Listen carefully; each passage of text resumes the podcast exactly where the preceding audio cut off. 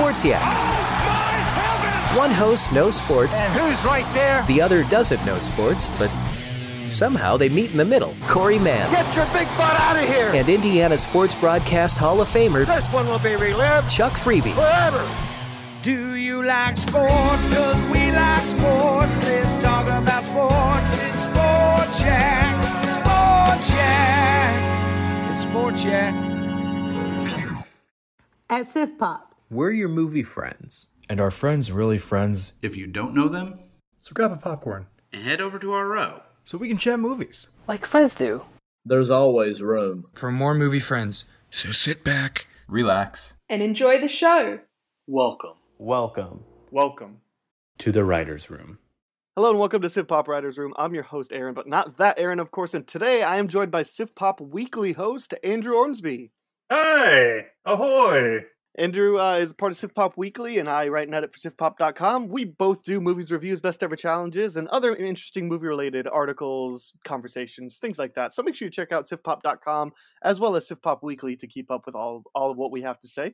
Uh, but on today's show, uh, we're going to talk about incoming attraction. We'll talk about Cruella, which is coming out in two weeks, but there's really nothing coming out this week. So uh, we'll talk about Cruella to kind of ease the workload for next week, and um, we'll give our thoughts on, on that as uh, as as we prepare for it coming out. We'll move on to the SIF topic. We'll be catching up on TV, which I think is fun since uh, talked with Aaron last month, and it's just like TV really kind of gets pushed to the side because SIF Pop is movie oriented, and and that's okay. But want to give a little bit of shout out to TV stuff. We'll explore the B plot, answering a question that Joseph sent us, and as always, we'll wrap up with spin off, quick rec- recommend or warn from each one of us. But first, let's get a chance to know our guest this week. As always, Andrew. Uh, anybody that listens to Sif Pop knows that The Good, the Bad, and the Ugly is your favorite movie of all time. But um, yeah. the the the real heart to this question is what makes that movie beyond excellent? What makes that movie your favorite movie of all time? Honestly, uh, the reason why I my initial love for this movie came around is it's my mom's favorite movie of all time. So Nice. having that growing up, her constantly saying, "This is the best movie ever. This is the best movie ever." made me start to think, "Oh, I guess this is the best movie ever." and, but then as my like uh my critical eye, you know, sort of developed for movies, I would go back and I would say, okay, why is this the best movie ever?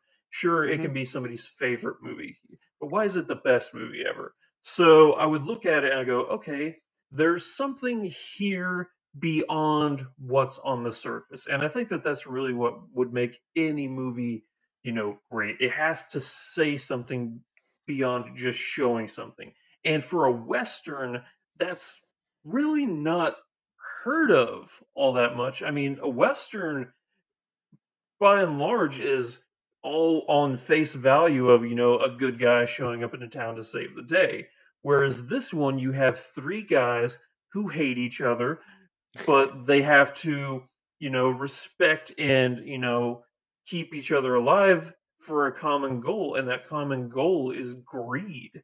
And that's interesting because it's called the good, the bad, and the ugly, but Clint Eastwood's not really good. You know, Yep. he's the lesser of three evils. And what I find most interesting about this movie is the fact that there is a very powerful and emotional subplot to this movie of the tragedies of the Civil War, you know, brother against brother, how you just see these men and boys, you know, they're just young kids that are going to war, and you see the horrors of this war on top of, you know, these guys' greed. And normally in a movie like this, you would pick a guy, you know, to say, "Oh, I want this guy to win." You know, he's he's the guy I'm going with. But at the end of it, you have this uh, mental uh this mental fortitude like i don't like any of these guys because you're seeing what really matters with what's going on in this war and you're seeing like oh the love and of course my dog has to see a squirrel outside sorry about that but i just want can you, can you give me one second i'll put him up because that is terrible timing It's fine. It doesn't matter. You know, dogs in the background are kind of a thing on the show. Okay yeah i'm, I'm sorry about that Don't worry but about it. you have this uh, you have these guys that are full of greed and all they want is this gold. And then you see this tragedy of war, and you're like, oh, what these guys are going through really doesn't matter. You know, what they're wanting is pointless. And yet, you are curious as to who's gonna win. Hmm. That's that's fascinating. How you can realize what these guys are doing is pointless because what really matters is, you know, love and family and everything like that. And yet you are wondering what is what really matters. And it's love and family. But in the back of your mind, you're going, I want to know who's going to get the gold.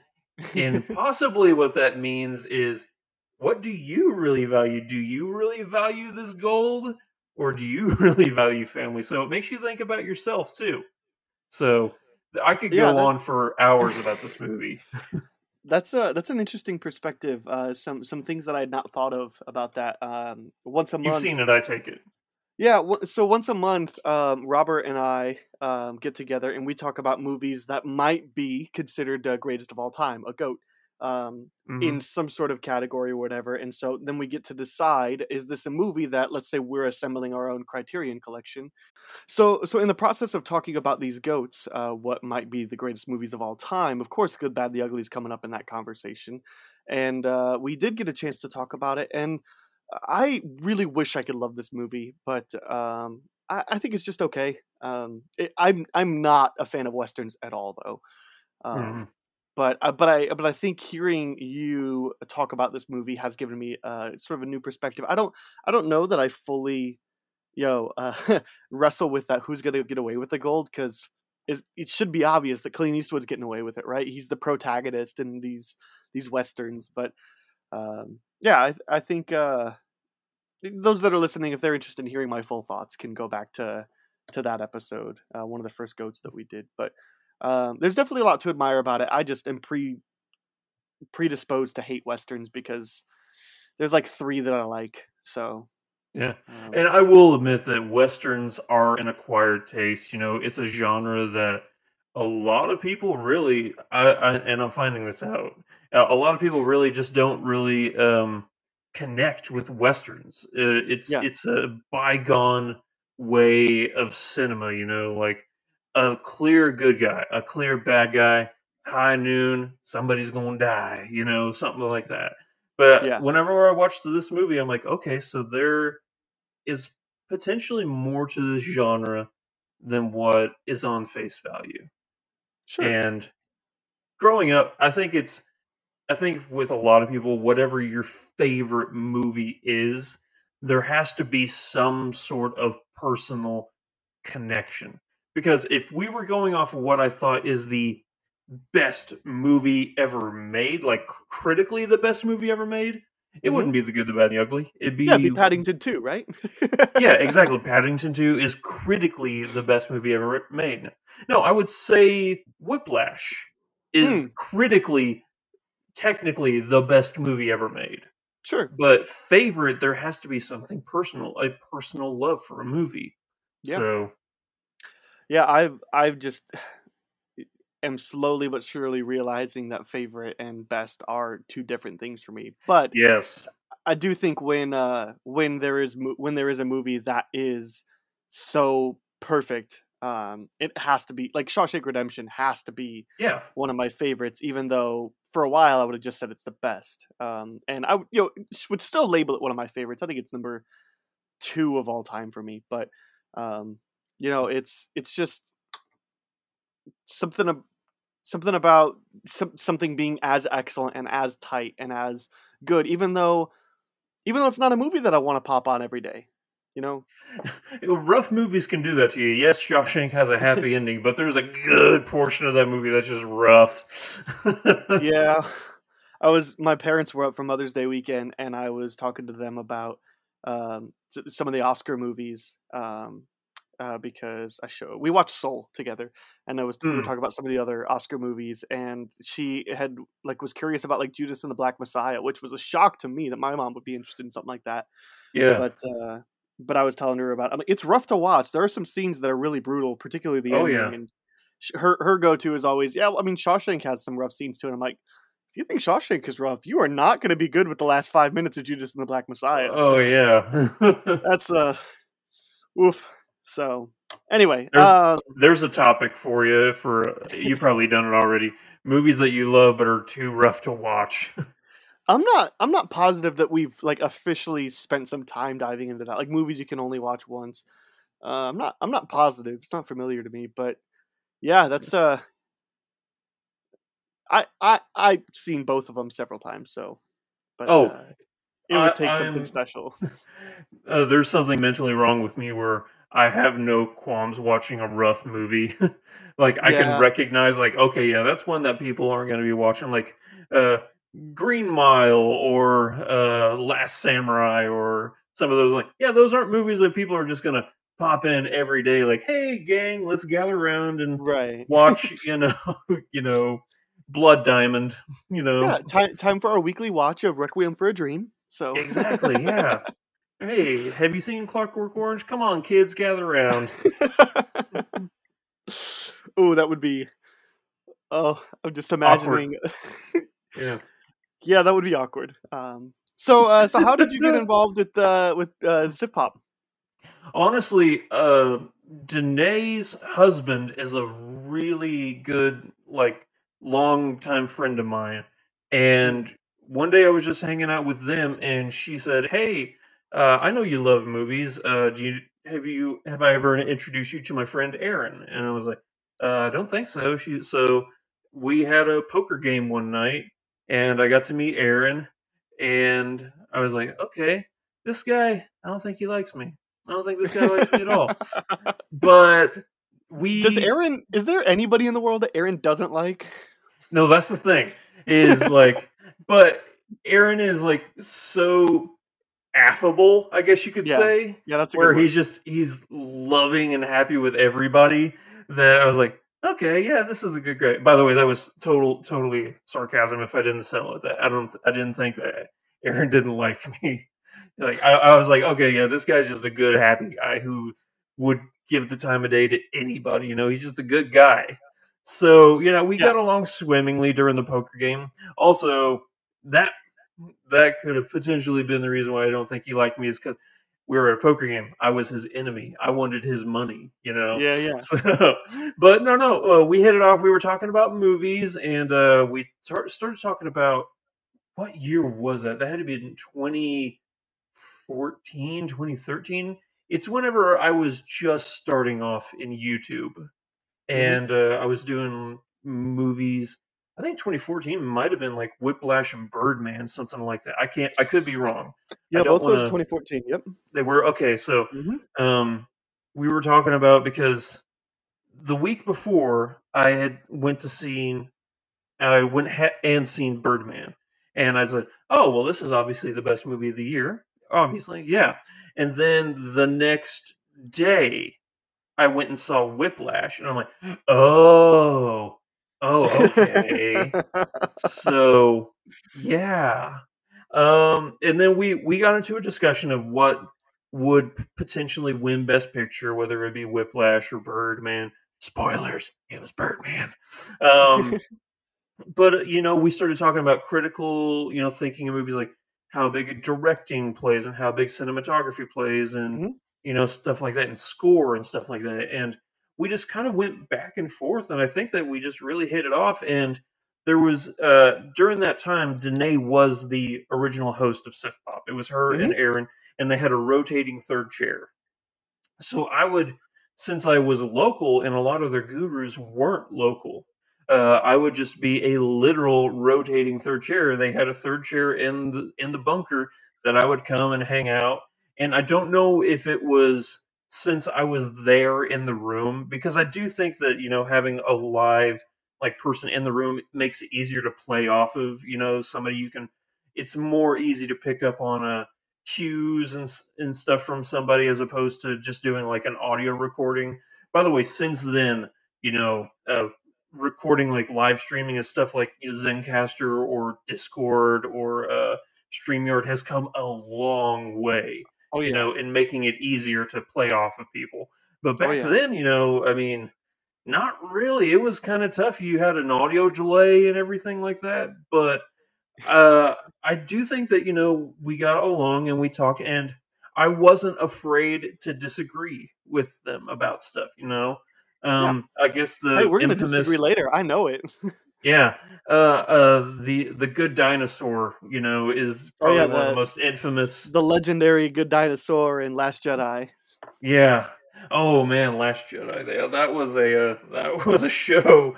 But uh, a good dinosaur was good-hearted, you know. Like, hey, I can't believe this is what you think, you know. But but Last Jedi, that's when it got kind of personal. I guess you could say, like, how, Like, how uh, could you think this is a good movie? You It- know, I, am Team Aaron, but we won't we won't re- revive that. yeah, all you Aarons are alike. I'll paint you all with a broad brush. Um, but uh, it got to the point where, like, hey, it's easier to have uh, Andrew come in because he's local and stuff like that. And I love doing the show because I was already doing a show reviewing weekly movies, so I was already seeing the stuff that they were talking about. And then, uh, uh, in case people don't know, Danae is not really a fan of movies. so she was like, Andrew, would you possibly want to like be a a, a third host for the show, like a, a standing third host? Like you would come in every week, and it'd just be the three of us. And that way it would actually be two people talking about movies and then an outsider's. Uh, but her, her point was actually uh, interesting. Like Yeah. two people who could go back and forth and have a valid critical discussion while you could also have an outsider's perspective you know Yeah. somebody who's not really a fan of movies but you could get that voice in there and Yeah. then that slowly over time transitioned into Danae working her way off of Sif Pop and i became the second host you know i was like oh okay um there are way more qualified people to do this aaron i don't know but uh Oh, don't say that. no, but I think that, and somebody's pointed this out before. Aaron is way more articulate about describing what makes a movie good, or you know, his critical eye, and he has a way of you know, ex, you know, evoking a certain type of message in a movie that you I personally wouldn't get because Yeah. I used to do acting and stuff like that. So my critical eye is for performances and stuff like that. So I can really hone in, see when an actor's pushing or whenever they're really, you know, trying to fake it to make it sort of thing. And uh so we each bring something different to the table. Obviously, if I'm going to say that the weight of the show rests on one person's shoulders, it is Aaron. But uh, I do my best to make funny noises now and then. yeah, the uh the the opening for this week's Spiral and Woman in the Window episode was uh was Yeah. You like to play again? Uh, Having a voice modulator on your computer also adds to some extra fun that you can play with too. Yeah, yeah. yeah, man, and uh during Sposkers weekend, some of my favorite moments are right after the movie's finished as the credits are rolling, Aaron will turn up the lights back. So what'd you guys think? And it's like, I don't want to say anything wrong. I don't want to say anything Oh, stupid. so it's yeah, like you. yeah, it's like I, I have no kinda- qualms of saying, Aaron, that is dumb. Well, I'm just sitting there like my first time seeing Minari, and I'm like, it's kind of a nothing movie that I also kind of love. like, yeah, so you you know, can find things to respect about a movie. You know, right. like, but then yeah, it's I like I'm gonna. I'm gonna say something, and he's just gonna be like, oh, actually, I think it's a really beautiful movie about da da da, and you're gonna be like, all right, you're right, shut up. So Yeah. Here's another Uh, thing that I always tell people, and this is for your show also. Um, when it comes to critics for films and Mhm. stuff, there's not one critic who's right. You have Yeah. to look for a critic who has similar taste to what you have. And that way you have a better gauge of when a new movie is coming out, whether or not you will potentially like it or not. Just Yeah. because Aaron likes a movie doesn't mean that you'll like a movie. Just because I like a movie doesn't mean that you'll like a movie. Just because whenever back in the 90s, Siskel and Ebert were reviewing a movie doesn't mean that that movie's good. You have don't you dare a- trash Siskel and Ebert. no, I'm serious though. You have to find yeah, a yeah. critic whose voice and taste are similar to yours. and granted they have to be somewhat articulate because and explain why the movie is going to work. Yeah. Like uh I can't I was I would quickly be, you know, replaced on the show if all I did was and that movie dumb. It is dumb, you know, and I didn't have a reason to I'm trying to think of a movie that Aaron and I recently disagreed on. Uh Oh, it's been a hot minute. it has. Um I mean, granted there's been times where I'm like I like the movie, and Aaron's like, eh, it was okay, bordering on kind of didn't like it, but I don't. I, I think it's been a hot minute since like I've loved a movie that he's hated. But um, yeah, I, gosh, you're right. There's a lot of them that are like love versus like or love versus okay, but yeah, but uh, I, I'm Barb having trouble to Vista. Del Mar, maybe. I don't know. I, he think we both love that movie. I think we both love that movie. Yeah, but it's a it's a interesting. Th- I can just use Last Jedi or Rise of Skywalker as an example. You know, it's been Yeah, yeah. a long time, but I have to be able to, you know, articulate my feelings on why I think that movie is a garbage fire. You know, I have to tell why, and Aaron has to also tell me why he thinks it's a masterpiece. You know, Yeah. and if I were to just come on the show and say, This is dumb, I don't know what you're talking about, this is dumb, and that was my only uh, contribution to the show, there's nothing for the audience, but there's also nothing for him to work from, you know? So Yeah. yeah, it's it's a you have to whenever you're doing a show like this, you have to find somebody that you can play off of each other. And I think that I've you know work with Aaron long enough to where I can pick up on cues from him. I can you know understand where he's coming from. Like if I watch a movie, I can probably walk away going, "I'm gonna like this movie," but Aaron's not gonna like this movie. Like I think that uh, actually I think that coming up this week on the show there's a movie that I really like that I don't think Aaron's gonna like. Okay. Yeah, There's there's a- a, there's a tease teaser, for- a possible teaser for you. I could be wrong, but I have a feeling that there's a uh, a movie coming out that I really like that Aaron's not going to. Well, but look, nobody left the theater for Spiral thinking, "I bet you Dicer's gonna love that movie." No, So- that's very true. Yeah, that's very true. No, we Yeah, I, I knew I knew that that was just going to be totally torn to pieces on the show whenever uh, Oh yeah. uh last I'm, show I'm about halfway through that conversation right now because that Mm. episode went live today. Couldn't get around to oh, uh, yeah, and it's it's it's also just this is part of the reason why I love doing this show specifically is because every single week I get to talk with somebody new, and twice a month I have a recurring guest. Uh, eh, but like. I get a chance to talk to different people of different backgrounds or different geographies uh, of different. You know, we have a writer in Australia that I get to talk to on a semi-regular Yeah. basis, and uh, we got a bunch of East Coast people. We've got uh, a couple Texas people, like uh, obviously uh, a lot of Midwest people. But um, it's everybody has a different perspective, and we have Marvel fanboys, we have DC fanboys, we have Nolan fanboys, we have Villeneuve fanboys, we have the whole spectrum of everything. Um, there are horror fans, like super big horror fans that write for Sif Pop, Yeah. and those of us that aren't. So um, yeah, uh, it's yeah, that's uh that's that's that's part of the reason why I really love doing this show is just because it's kind of a uh kind of a mixed bag in a good way. Um and uh, and we'll have to play poker next uh next year at the Sposkers. We'll have to work that in the schedule Ooh. somewhere. no, So- yeah, I'll have to make Yeah. sure I actually have some money. I'll start saving up now. well, uh, I have one more question before we move on. Yeah. Something totally not movie related, and I want to know what is that one chore around the house you really hate doing? laundry. I Okay. hate laundry. the monotony of it with dishes, with cooking, with cleaning, you know, there's uh an element of it where it's like I can turn on the machine and walk away, do something else. But with laundry, folding laundry, putting it away, the time commitment is awful because you have to put it in the washer, take it out of the washer, put it in the dryer, take it out of the dryer, realize and you have it's to remember dry. that your clothes are in the washer, right?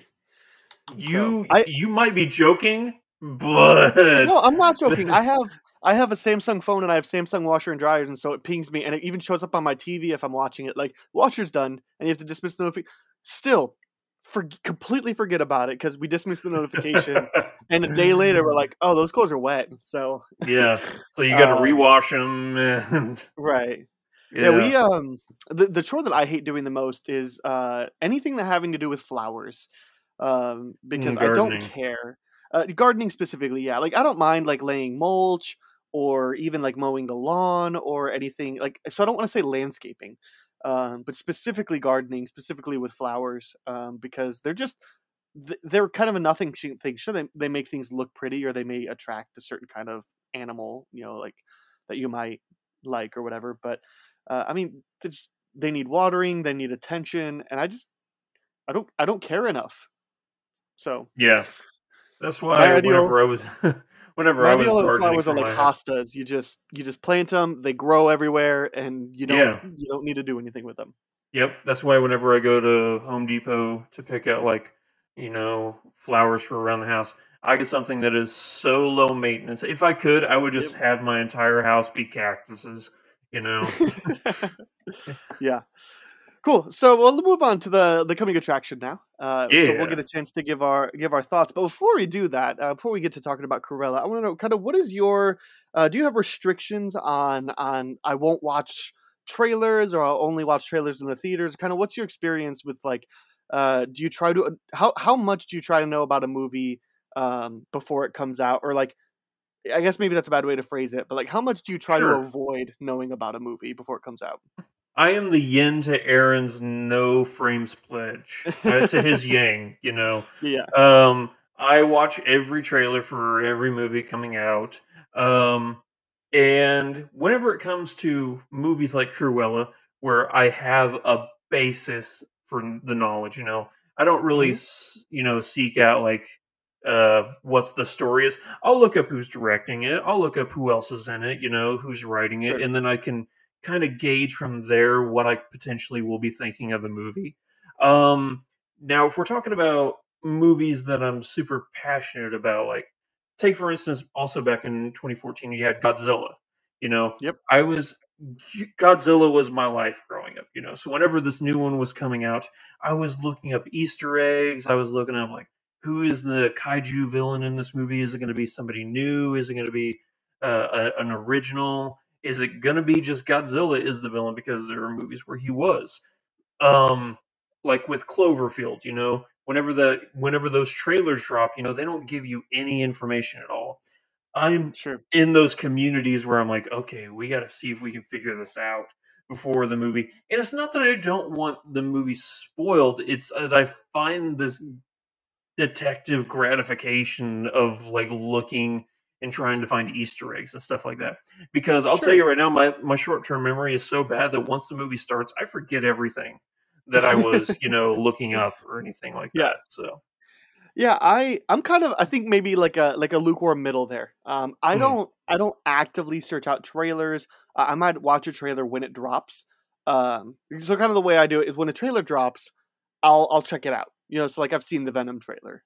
Um, Yeah. I haven't I haven't seen the new GI Joe one that just dropped yesterday, but um, eh, the Snake Eyes. But um, I I watch it when it drops, and then if I'm in the movie theaters and it's on, you know, I'm not gonna like skip it or anything like that. I'm not I'm not gonna like you know look down at my menu and you know put on. you're not going to put a put a, an Aaron where you put your hoodie up and your Yep. headphones on and you look at your phone and put your glasses on. He looks like a Unabomber whenever he's whenever the trailers.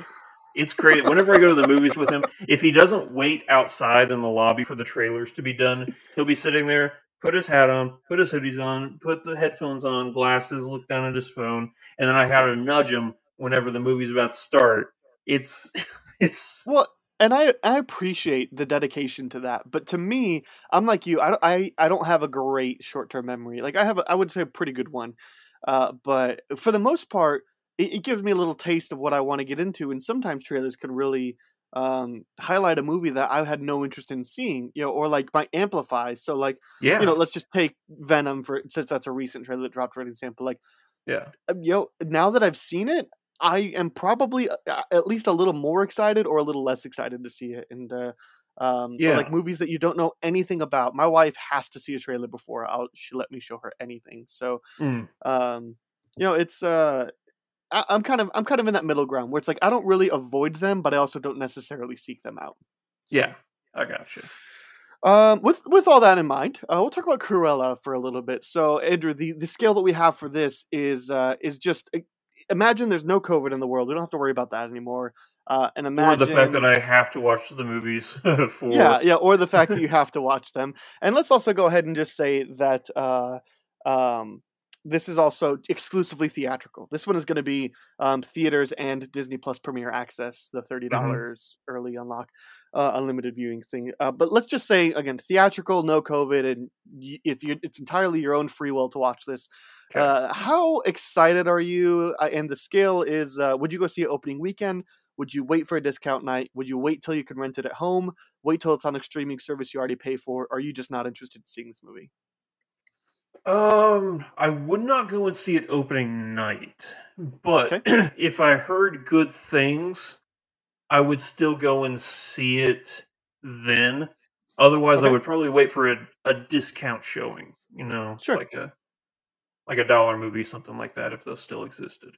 Um, I will say though that I, after seeing several of the trailers, I think that Emma Stone's performance looks really intriguing Mm-hmm. Uh, what I do like about these Disney live action uh, extended universe films, especially for their villains, like they did with Maleficent, is mm-hmm. how they're putting a spotlight on the villains and trying to show how they became who they were. You know, and it's with Maleficent, I found it really intriguing because there was so much mystery shrouded in that character. You know, why is she evil and stuff like that. But with yeah. Cruella, this is a woman who kills puppies and wears their skin. How is how are you going to humanize this character? Like how are you going to show me where this person went down this horrible rabbit hole, you know? Yeah, that's that's really interest, in, interesting and intriguing. I'm excited to see that, but at the same time, some of these characters I don't necessarily want them humanized. Like um you know i i, I don't know that I, maleficent is one of my wife's favorite characters and so she really likes them specifically the first maleficent. Mm-hmm. we saw the second one but i don't know that she remembers seeing it. Um uh but we um I, I don't i don't know that i need humanized characters. Sometimes i just sure comically evil is fine. Uh but uh, all that being said, I think I'm right where you are. I'm uh, I'm at a discount night for this, and again, discount night could mean you know a, a uh, yeah an early morning Saturday. Doesn't necessarily doesn't Tuesday nights or discount nights here. It doesn't mean I have to wait until Tuesday. Sure, uh, but at least I'm not paying full price for this probably. Um, yeah. And look, anything that has Emma Stone in it is at least getting me to to watch this. Um, yeah, and and just the everything around that is going to go up. And look, Disney's on a roll. Um, they you know with uh I haven't seen Raya and the Last Dragon yet, uh, and I know that Pixar did Soul, but Soul, uh, Moana, Big Hero Six, uh, I like the live action stuff. Now, granted, I haven't seen Dumbo or The Lion King. You know, I avoid ones that I know aren't aren't going to interest me. But like, I I really like really the, uh, bad. I really like um, the Jungle Book and the live action Aladdin's yeah. pretty okay. So, uh, no, I like the live action Aladdin. Yeah, they're hitting well, this, this with their live action ones but this is also a completely original story and i feel like some of the better ones have been some of the original stories so yeah. um i i'm i'm excited for this and man, taking a look at the uh the, the the crew behind this uh this is directed by craig gillespie and then um three writers here but one of them's story so i'm not i'm pretty sure it's probably um could be oh three story credits. Uh, i was wondering if they were um people who had involved the original with story. 101 Dalmatians yeah. Yeah. I don't know. Uh, but directed by craig gillespie who has a relatively unimpressive uh, filmography uh, but he does have i Tonya, um, which i haven't seen but i know that one was getting a lot of love. Um, and uh, million dollar arm i know has its audience. I think aaron really likes that one. I could be wrong. Yeah. I'll say this. Uh, i think craig gillespie is a great director Lars and the Real right? Girl. Yeah, Lars okay, and the Real yeah, that, Girl is that's the kind of wild card. Superb. It is a superb original movie. I mean, that's a movie where you're like, oh, Hollywood's out of ideas. Oh, have you seen Lars and the Real Girl, where Ryan Gosling is mentally unstable and he falls in love with a sex doll and everybody in the town has to pretend that she's a real person. That's an original story right there, you know. And Finest this Hours is- is a tearjerker. Okay, I haven't seen that one. Um, Yeah. it, it just seemed like kind of a knockoff of all the other like good ones that were coming out. You know, like I like Deepwater Horizon and the uh, Only Sure. the Brave was pretty good. So I didn't really care about like the the 33 movie or or this one, but um yeah, and then uh, also uh writer for uh the one of the writers Dana Fox, um Cruella um the Home Home Before Dark TV series. Um I think that's based off of a book um, that I'm pretty sure Jonathan Watkins really likes. Um, so, uh, writer for that is on Apple TV Plus. Um, isn't it romantic? How to be single? Yeah. Couples retreat. What happens in Vegas? Like, this, this is not much impressive. She does have one episode of Children's Hospital, so I like that. And then the other writer, Tony McNamara. Um, Yeah, lots of lots of TV stuff here. Uh, lots of stuff that I've never heard of. But then in the middle of there, you got the favorite. So yeah. This is uh so the combination here is writer of the favorite writer of children's hospital let's take that one and director of mr woodcock Yeah. that's that's what we're getting for cruella and that's such an interesting combination Well, you also So- actually you also have um, Aline Brosh McKenna, who did Devil Wears Prada, and I mean, if there's any Okay. fitting uh, like comparison to this whole Cruella story, it's got to be the Devil Wears Prada. You know? yeah she has a story credit so um my, so maybe i'm wrong on the whole had the I don't know how IMDb does their thing. It's Well, I think story credits are people that come up with ideas but don't necessarily put anything down on paper. Um, mm, So, like, what if you know we do this and this is the overall plot, and then somebody's like, "Oh, well, what if we have a side plot?" But they're not actually the people who are writing the dialogue. I think that's how that works. yeah, you're But- probably right. Um, um, again, I'm not inside or anything. Uh, and then the cast. Uh, I mean, we got Emma Stone, of course, Emma Thompson, two of the best Emmas in Hollywood, and uh, Yeah. uh, Mark Strong in here. Um, I don't know that I necessarily recognize anybody else. Uh, Paul Walter Hauser is who I'm really intrigued by. He was in Richard Jewell. He's in uh, Cobra Kai. He's slowly becoming one like one of my favorite actors. He's also in I Tonya. Yeah, and uh, Black Klansman into Five Bloods. Yep. Yeah, yeah, that's uh, was, was he Richard Jewell in Richard Jewell? Yep. Okay, that's just a pretty forgettable movie to me. But Really? Oh, I loved it.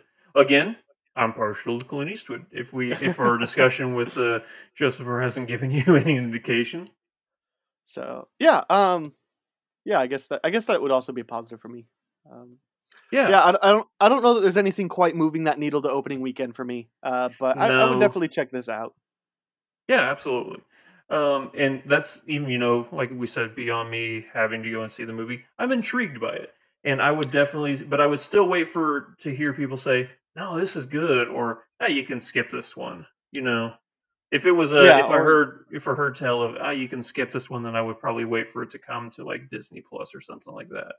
Well, and this is the weird phase that we are, and maybe this is a good transition to to talk about the SIF topic. But it's it's such a weird phase that we're in right now, where I know that any Disney movie that comes out in theaters is going to be in Disney Plus probably within a couple months, and Yeah. you know there there will be the Blu-ray release, and then it'll come out on Disney Plus a couple weeks later, uh, or in some instances it'll come on Disney Plus, and then the Blu-ray will come out. Like it's we're in such a fascinating time where like I don't necessarily know that I feel rushed to see Disney movies that I'm not super excited to see or necessarily warrants a big screen experience because I know I'll have access to it for free. Like it was different when it was like Netflix and Netflix doesn't produce movies for the theaters; they produce it for their streaming service. And Yeah.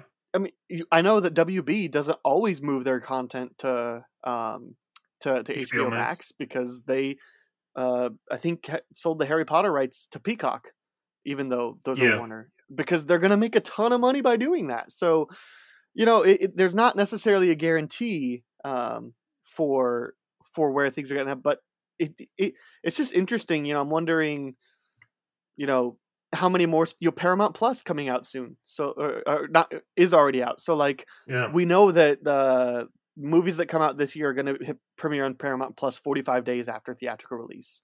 So, does that you know?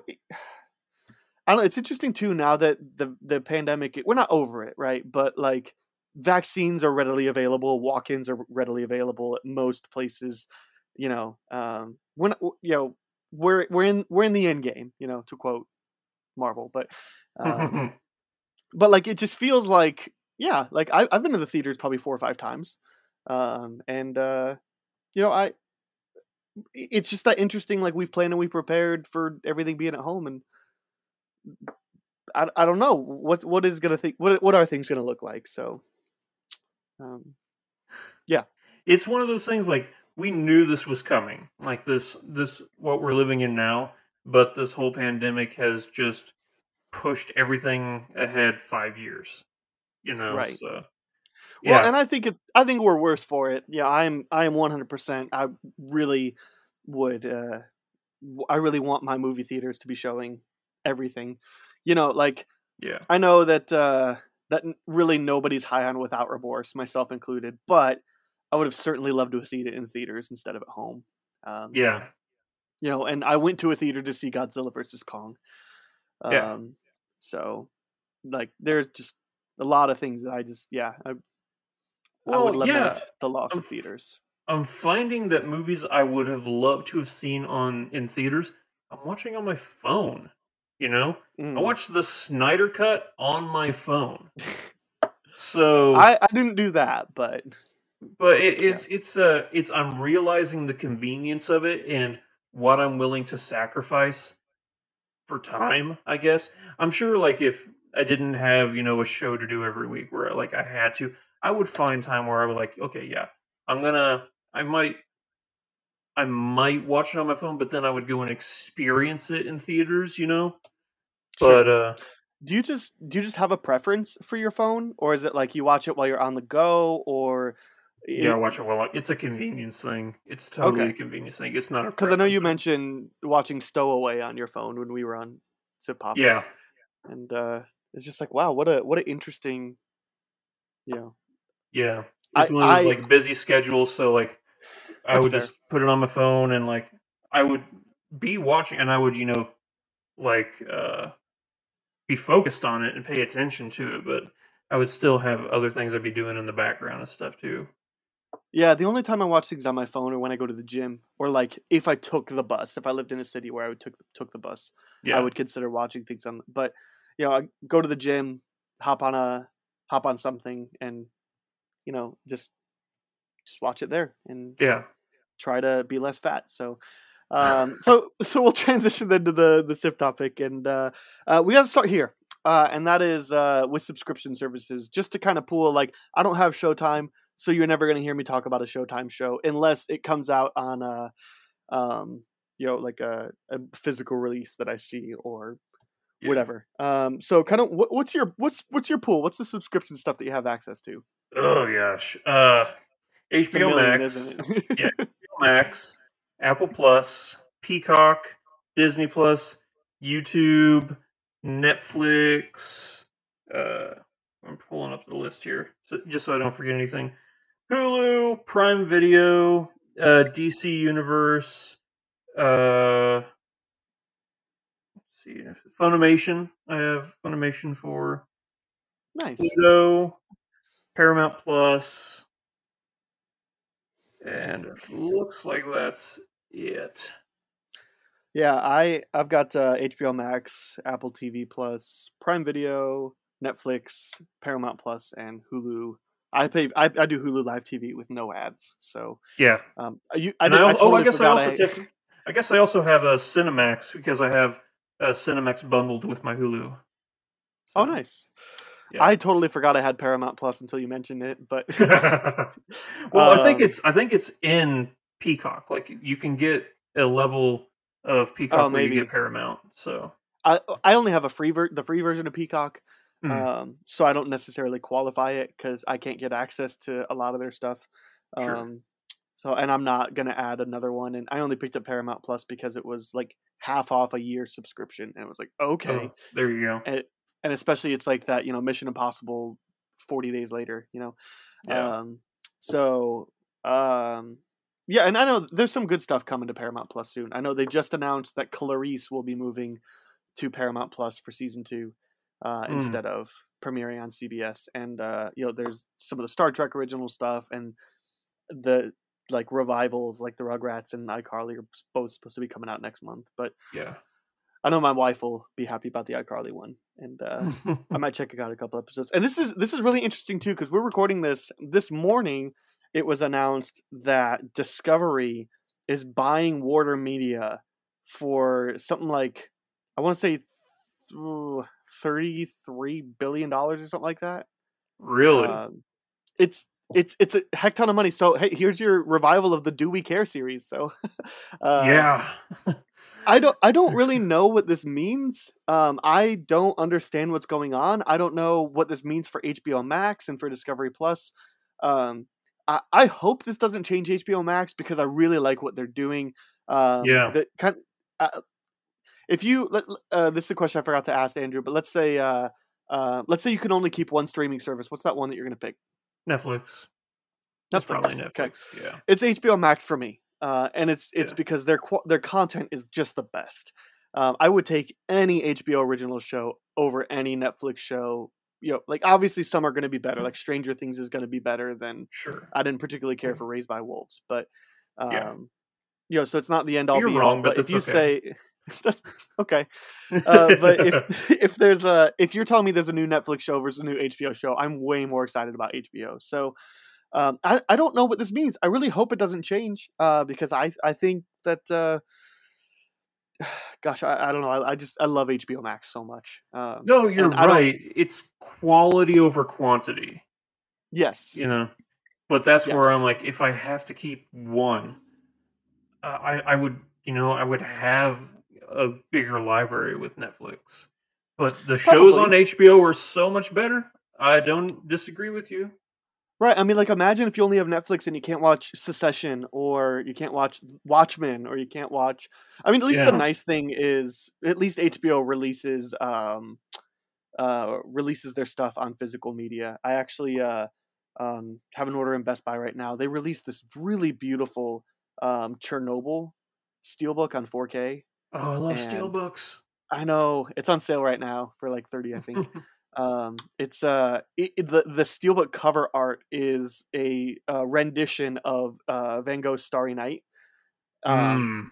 but it's got some um no not starry night what's the one with the like screaming ghoul um oh that's uh I can't, I, I can't remember the name of i it. I can't remember. It's so it's not starry night. It's the it's the it's like the screaming ghoul on a bridge yeah. one um and uh and it's and, but it's a different rendition to be more chernobyl it's beautiful beautiful.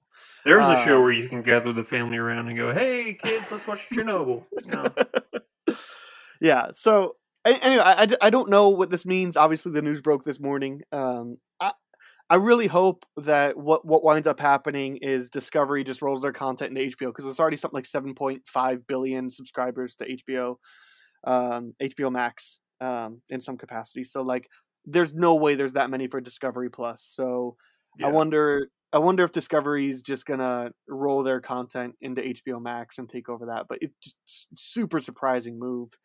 Um, Yeah. Especially after the month of you know the Snyder Cut and Mortal Kombat and you know Judas and the Black Messiah was on there not too long ago and uh, what was the other big one? Godzilla versus Kong. So Yeah.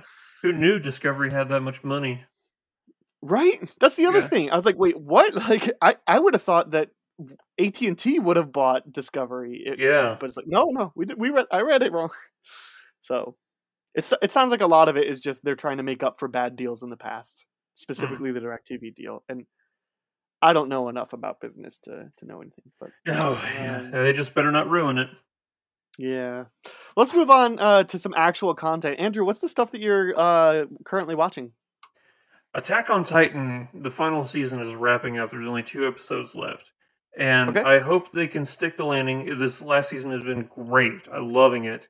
Uh, if they do stick the landing, it will probably go down as arguably one of the best shows ever made.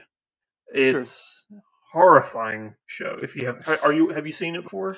I'm not a big anime person, um, so uh, we'll talk about it in a minute. But like Invincible is probably about as close as I get to anime. Sure, yeah. Um, so I, Which I I just I started. Okay, yeah, I we'll, we'll talk about it in in a second. I am almost done with it. Um, well, I guess I'm not won't be done with it because it got renewed for two more seasons. But Oh, um, cool. I I just have the season finale to watch. Um, I'm just not an anime person. I've tried a couple, um, and more so I've tried movies, um, and it's just something about. Uh, it it just it's not what I'm interested in. It's not It's an acquired my- taste. yeah yeah it's just not for me and that's okay Yeah. um so so no i haven't seen attack on titan um but I, I have a feeling if i ever did one it would probably be that because i've heard people ranting and raving about it so Yeah. uh what is it season four Yeah, season four. And I like that they were like, you know, we could go on and on about, you know, like what uh, we could push this for more money and stuff like that, but they're not. They're like, no, we're gonna wrap up the story here, kind of like what Breaking Bad did. They're like, we know we can Right. make this, you know, a tight uh, four seasons, and then you know we'll just put a bow on it. yeah it's interesting that Big breaking bad decided to to end their show in their peak Yeah, Um, so, uh, you know, they they're not the only it. show to do that. You know, Sons of Anarchy was still really popular when they announced their final season. I, yeah. I think that was like Justified was ten seasons, wasn't it, for Sons seven, of Anarchy? Seven, yeah. I think. Justified uh, was uh, announced their final season um, when they when that show was going to get you know as popular as it was, and Mhm. you know Friends ending when it was still insanely popular. Seinfeld too, you know, Yeah. just, uh, respect for that. So, um, Yeah. I'm trying to think of Uh, other shows that are on right now that I'm watching, and I'm looking at my list. And I'm not.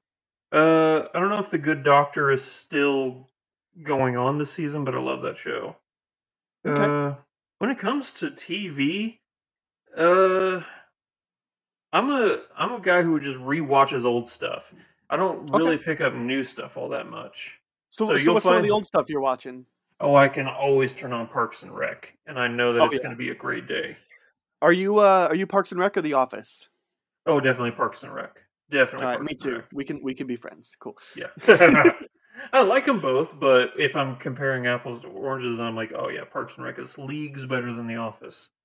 Yeah, I uh, I'm I'm right there with you. Uh, I think I think culture is shifting that way too.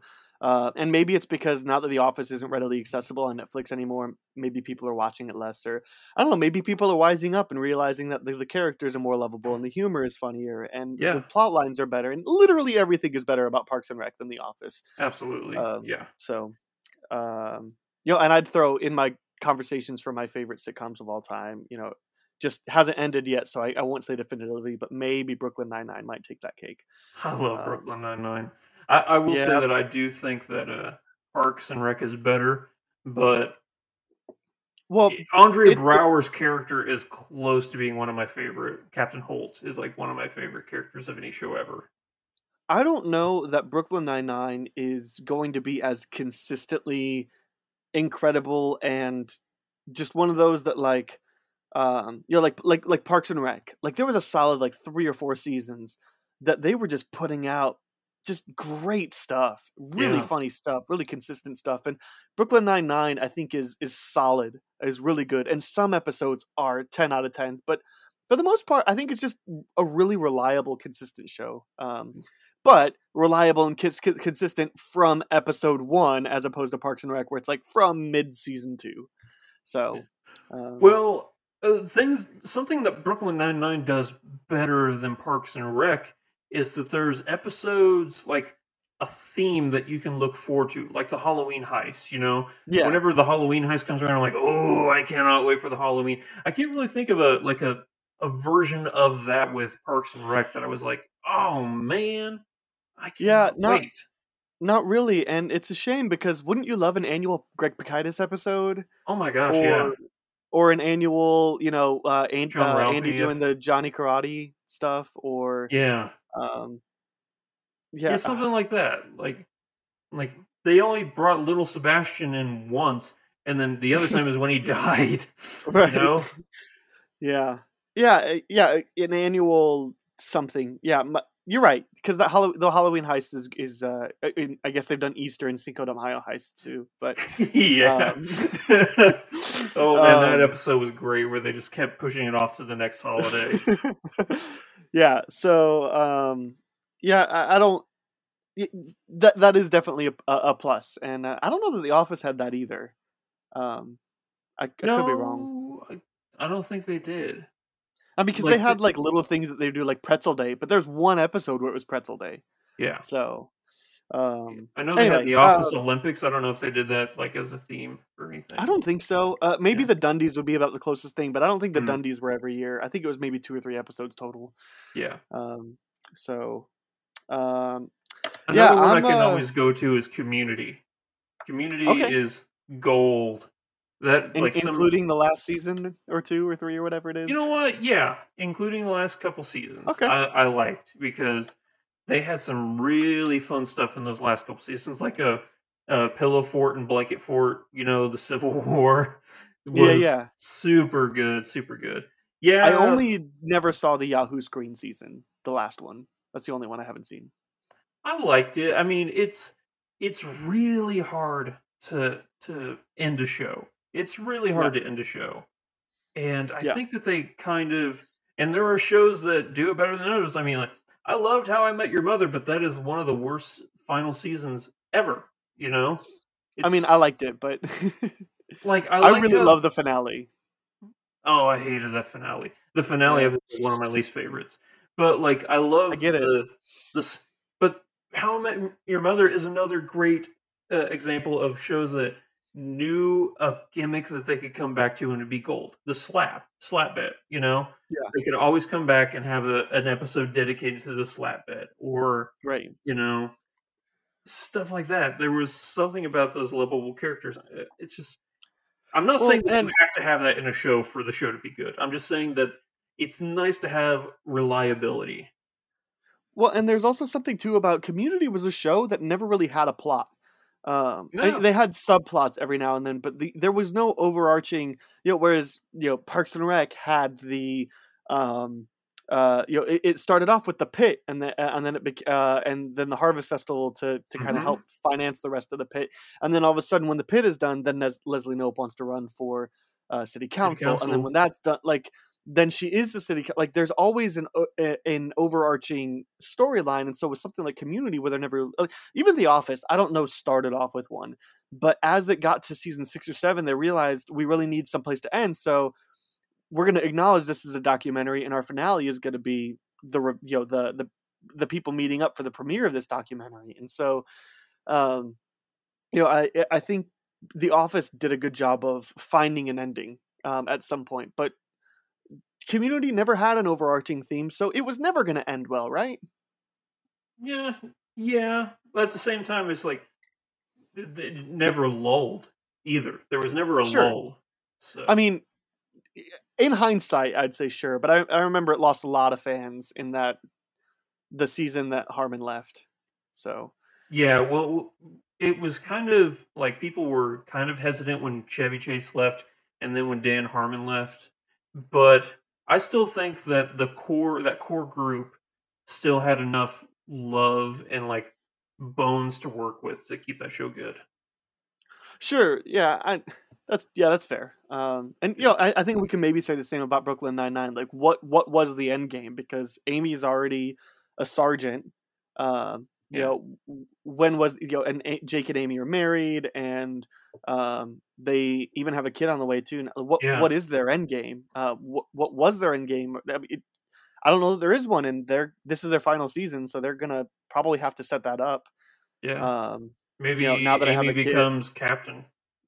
maybe, and then and then one of them needing to leave police work for you know safety of a kid. You know, I, Yeah. I don't know, um, or budget cuts takes out the nine nine or something. I don't know.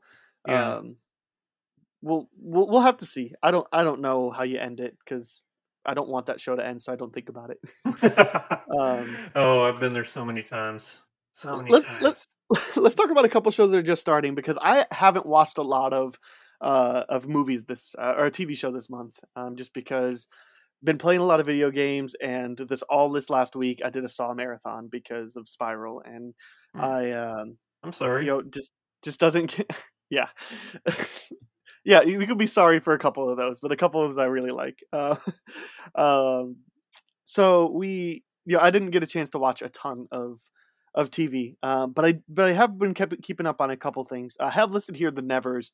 Uh, that's the HBO show, but I watched the pilot before I recorded with there, and I said I really like it. I'm going to continue it. I just never did. So, uh, but I I will. It's just uh, yeah, haven't haven't haven't watched barely any TV. Yeah. Um. So. Uh, I'll- and and every now and then for the late nights, uh, I, I'm still watching uh, Las Vegas. Be- Man, something about it, just that perfect nostalgia for me. So, uh, although it's one of those weird shows in hindsight that I'm looking back, I'm like, this probably isn't a great show. Like, I think it's probably better than most people give it credit for back in the day. But like, there's a lot of character arcs that are just kind of rushed, or there's like, you know, a character decides to leave, they don't necessarily write them off the best way in between seasons, or I, I don't know. It just it feels like a show that the individual episodes are great, but how they handle things are just kind of like, oh, like this is kind of a mess. But Yeah. um, do you know the show at all? Vegas? Yeah, No, no, I've not Vegas. Las Vegas. Oh no, don't know. It was it was just an early 2000s NBC. It, it's about uh, it's about uh, the operations of a casino hotel. Um, Oh, okay. Probably security is the most focused, but they kind of dive into a lot of things.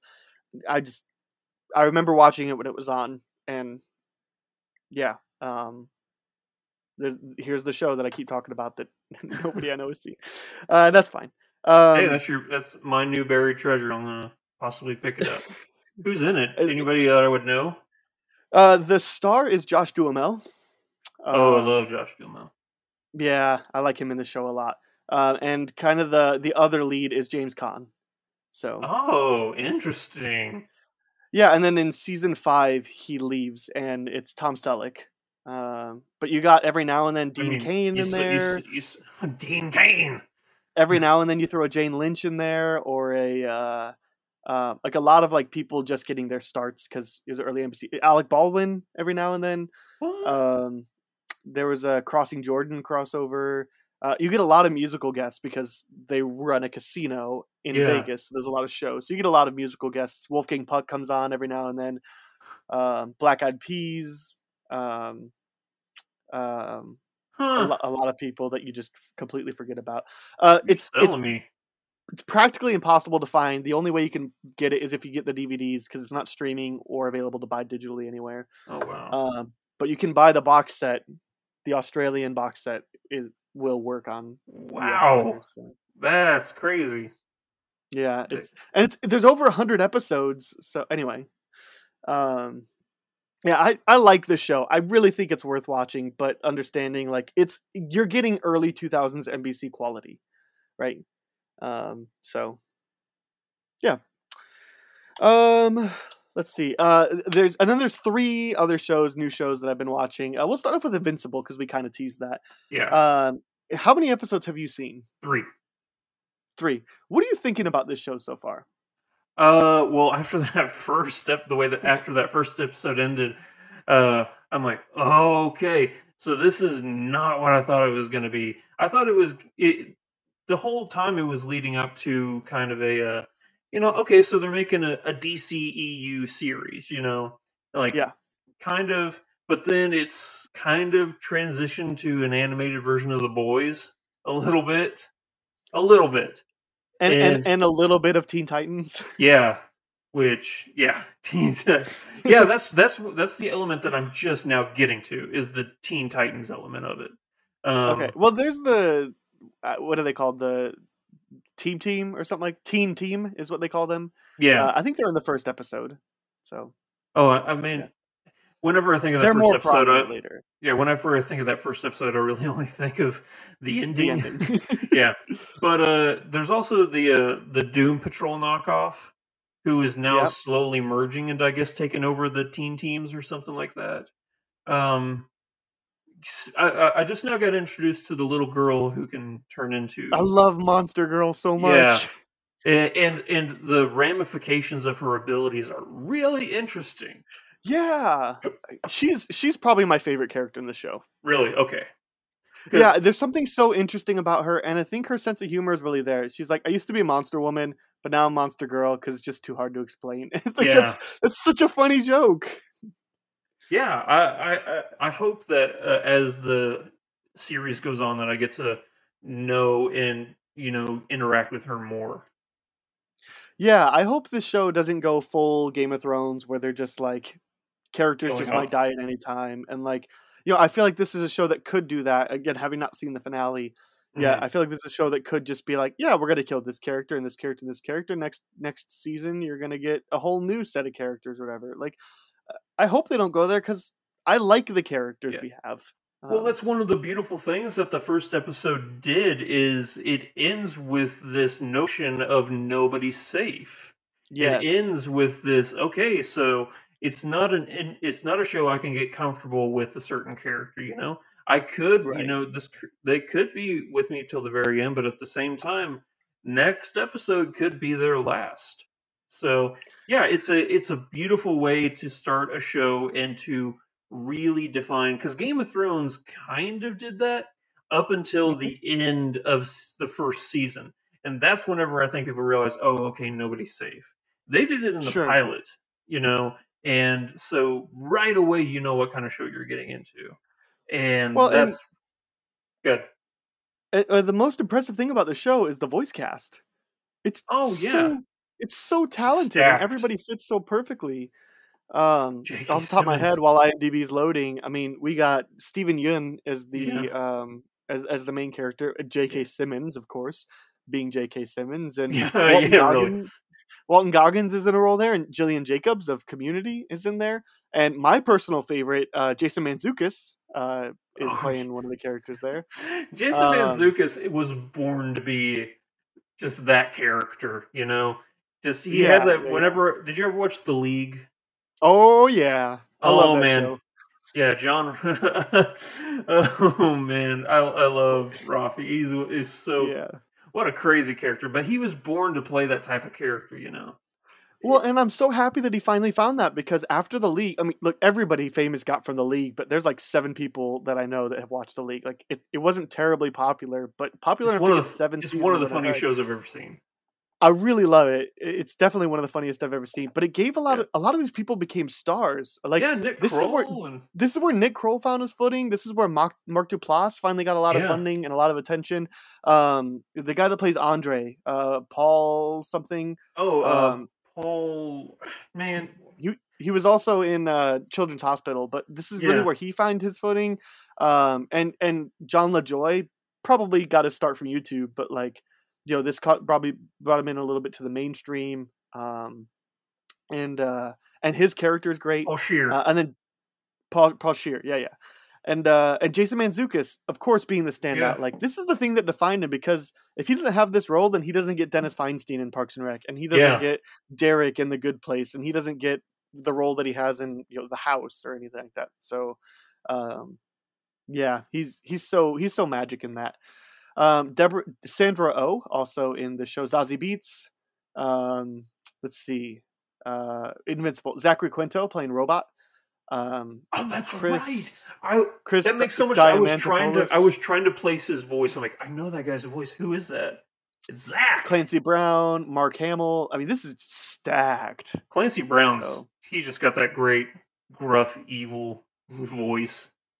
Oh yeah. Like, he's he's he's the Kurgan, you know, from Highlander.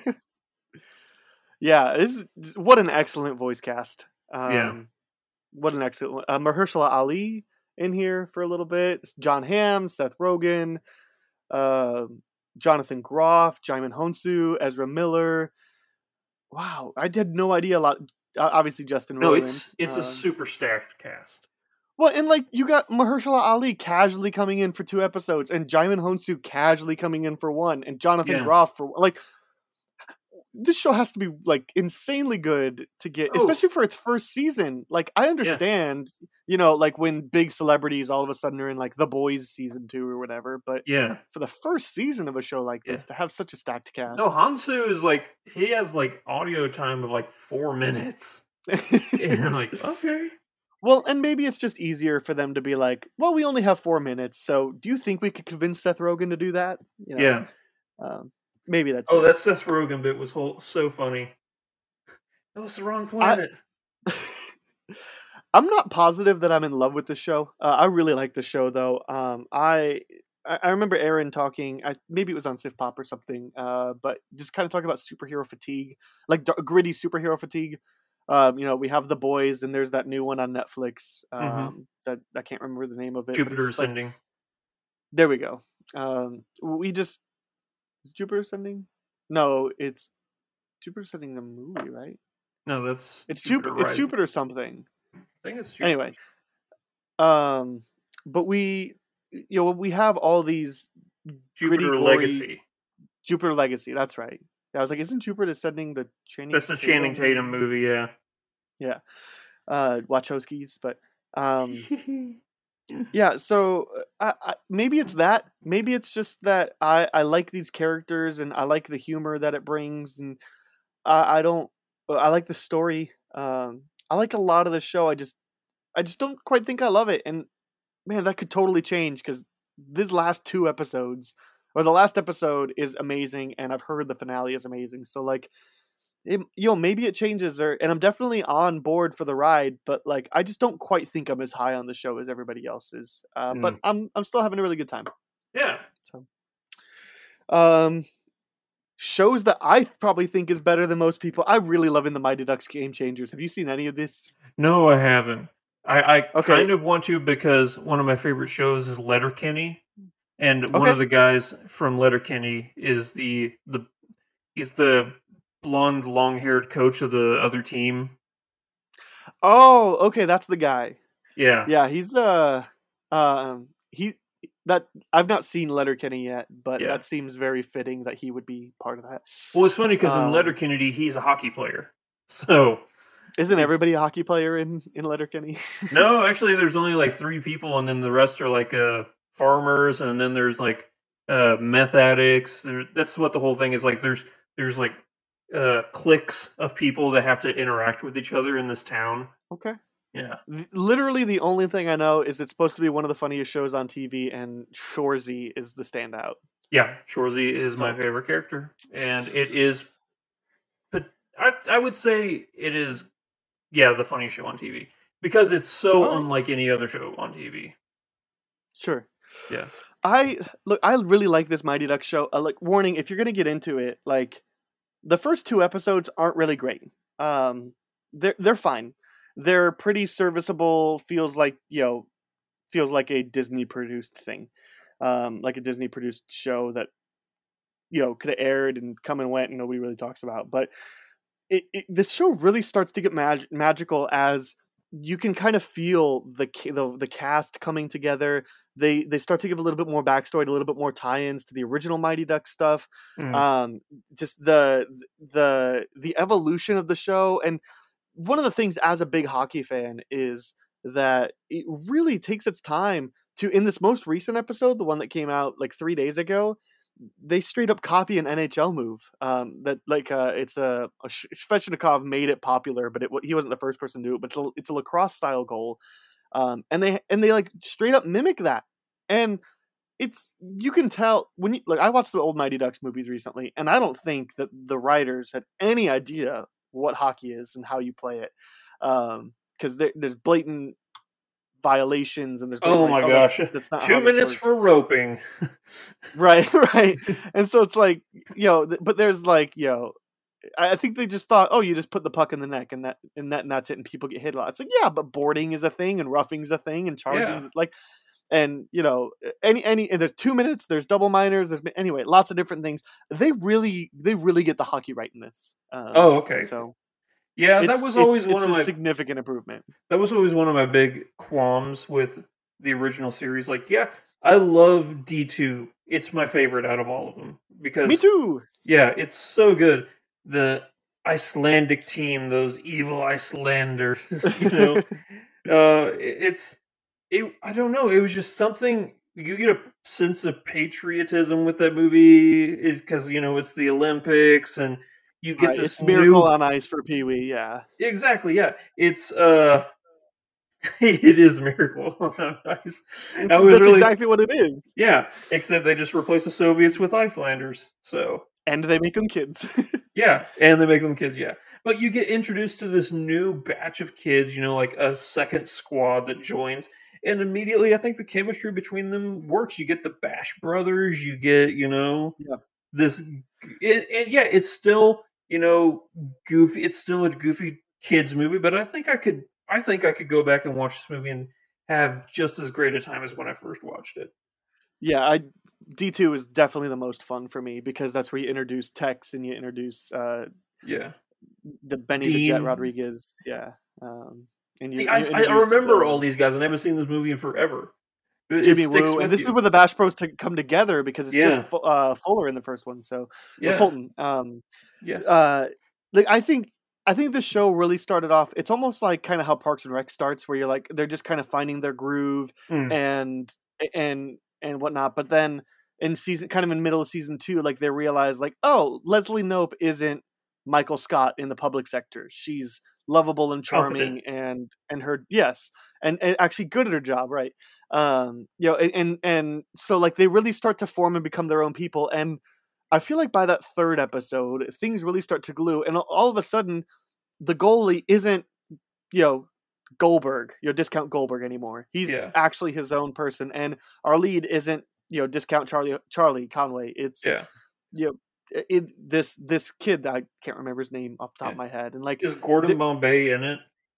he is. Um, he and they take the same arc that they do from the original Mighty Ducks. Um, they explain his why he has gotten to this cynical person in episode three, um, and it's really it's really worth it. Um, so he starts off as a cynic. I hate hockey, no hockey, but he's the owner of the Ice Palace, which is left to him in Hans's will or Hans's brother's will, um, and so um, so he has to take care of this thing. And they explain what, what Bombay's been doing. He's, you know, old and grumpy. So, um, but oh, Grumpy but through- Emilio. but, but through the throughout the series, he kind of captures that that charm. Oh, this is that's Gordon Bombay. That's right. And uh, of course, you're gonna. There's a couple. I won't say who, and I won't say when. There's a couple of original Mighty Ducks that uh, are from the original trilogy because not all of them are original to the District Five team. Sure. Um, there are there are some Mighty Ducks from the original movies that make their reappearance, um, and it's and it's a good time, and it's like actually worked into the story really well. So, um, and the lead, um, she plays Lorelai in Gilmore Girls. I can't remember the actress's name right now. She's great. Um, this I really like this show. Um, I'm having a lot of fun with it, and consistently every episode, I'm enjoying it more. I think the characters are are blending better, and there's some really funny moments, particularly the Nick character. He's, he's an instant fan favorite. So Okay. Yeah. Hey, I'm picking it up. uh, I- think. I think they I think they just did episode eight, and I think there's ten. oh wow! um, I didn't know it was that far in. Yeah, there's eight. There's been eight episodes, and there's gonna be ten. I don't know if this is intended as a miniseries or a t or a like getting more seasons. So I don't know if ten's it or if or if we'll get a season two. Um, I don't know. Hmm. Um, and the other show I'm watching is The Bad Batch. Are you watching that? That's out. Came out May the fourth. Oh, that makes sense. Yeah. No. I, no. Technically, I guess I'm not. But uh, now that I know it's out, yeah, I'm gonna start it. Is it good?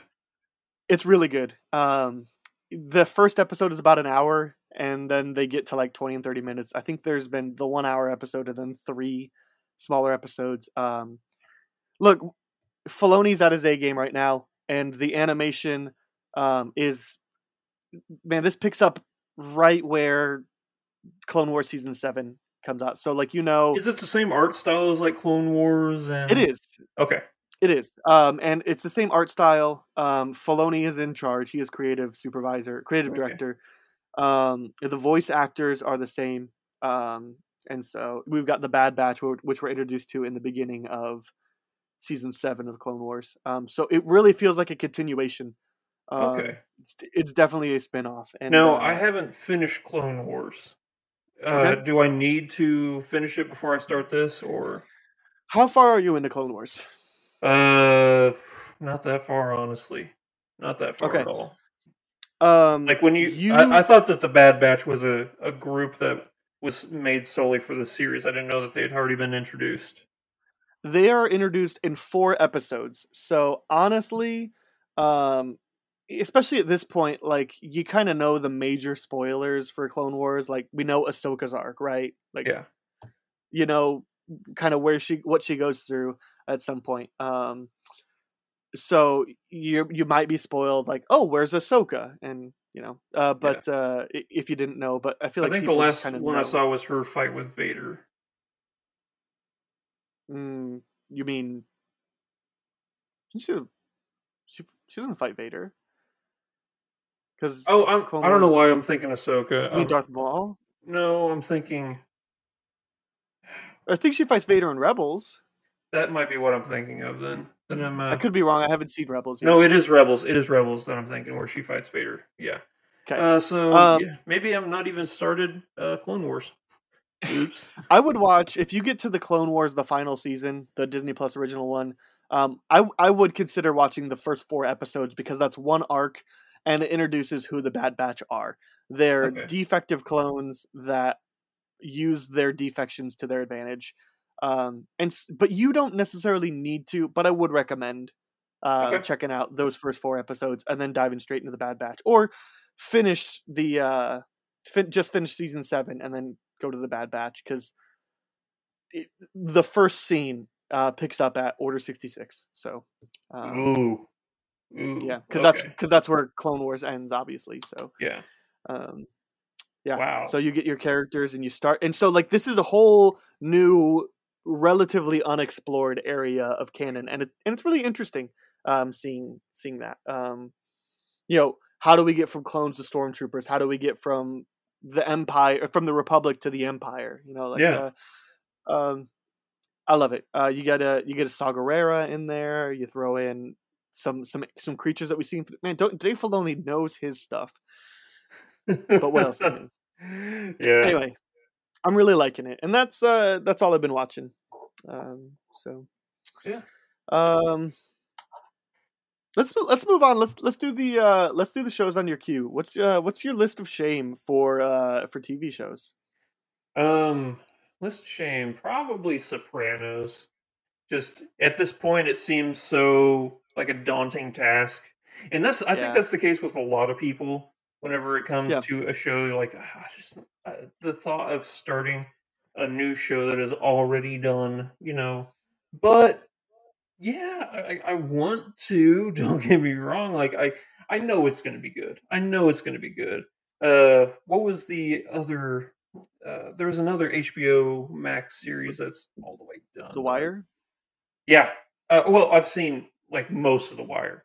I've seen most okay. of. I haven't finished it, but I've seen most of The Wire. Um, no, it was. uh is it recent or is it older? It's an older one. It's uh, Deadwood. Oz? Deadwood. Deadwood. Yeah. It, it, which which is what really surprises people with my love of westerns and stuff that I haven't seen Deadwood. But uh, man, my love for Timothy Olyphant will get me to that show. yeah. Um.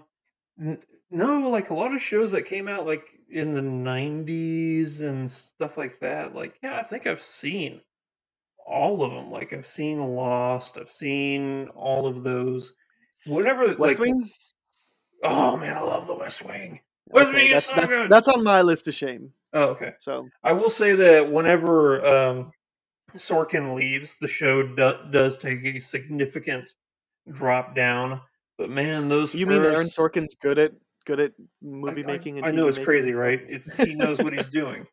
Um, so yeah, I've seen Newsroom. I've seen all of those. I think Newsroom yeah. has the best pilot out of any show ever.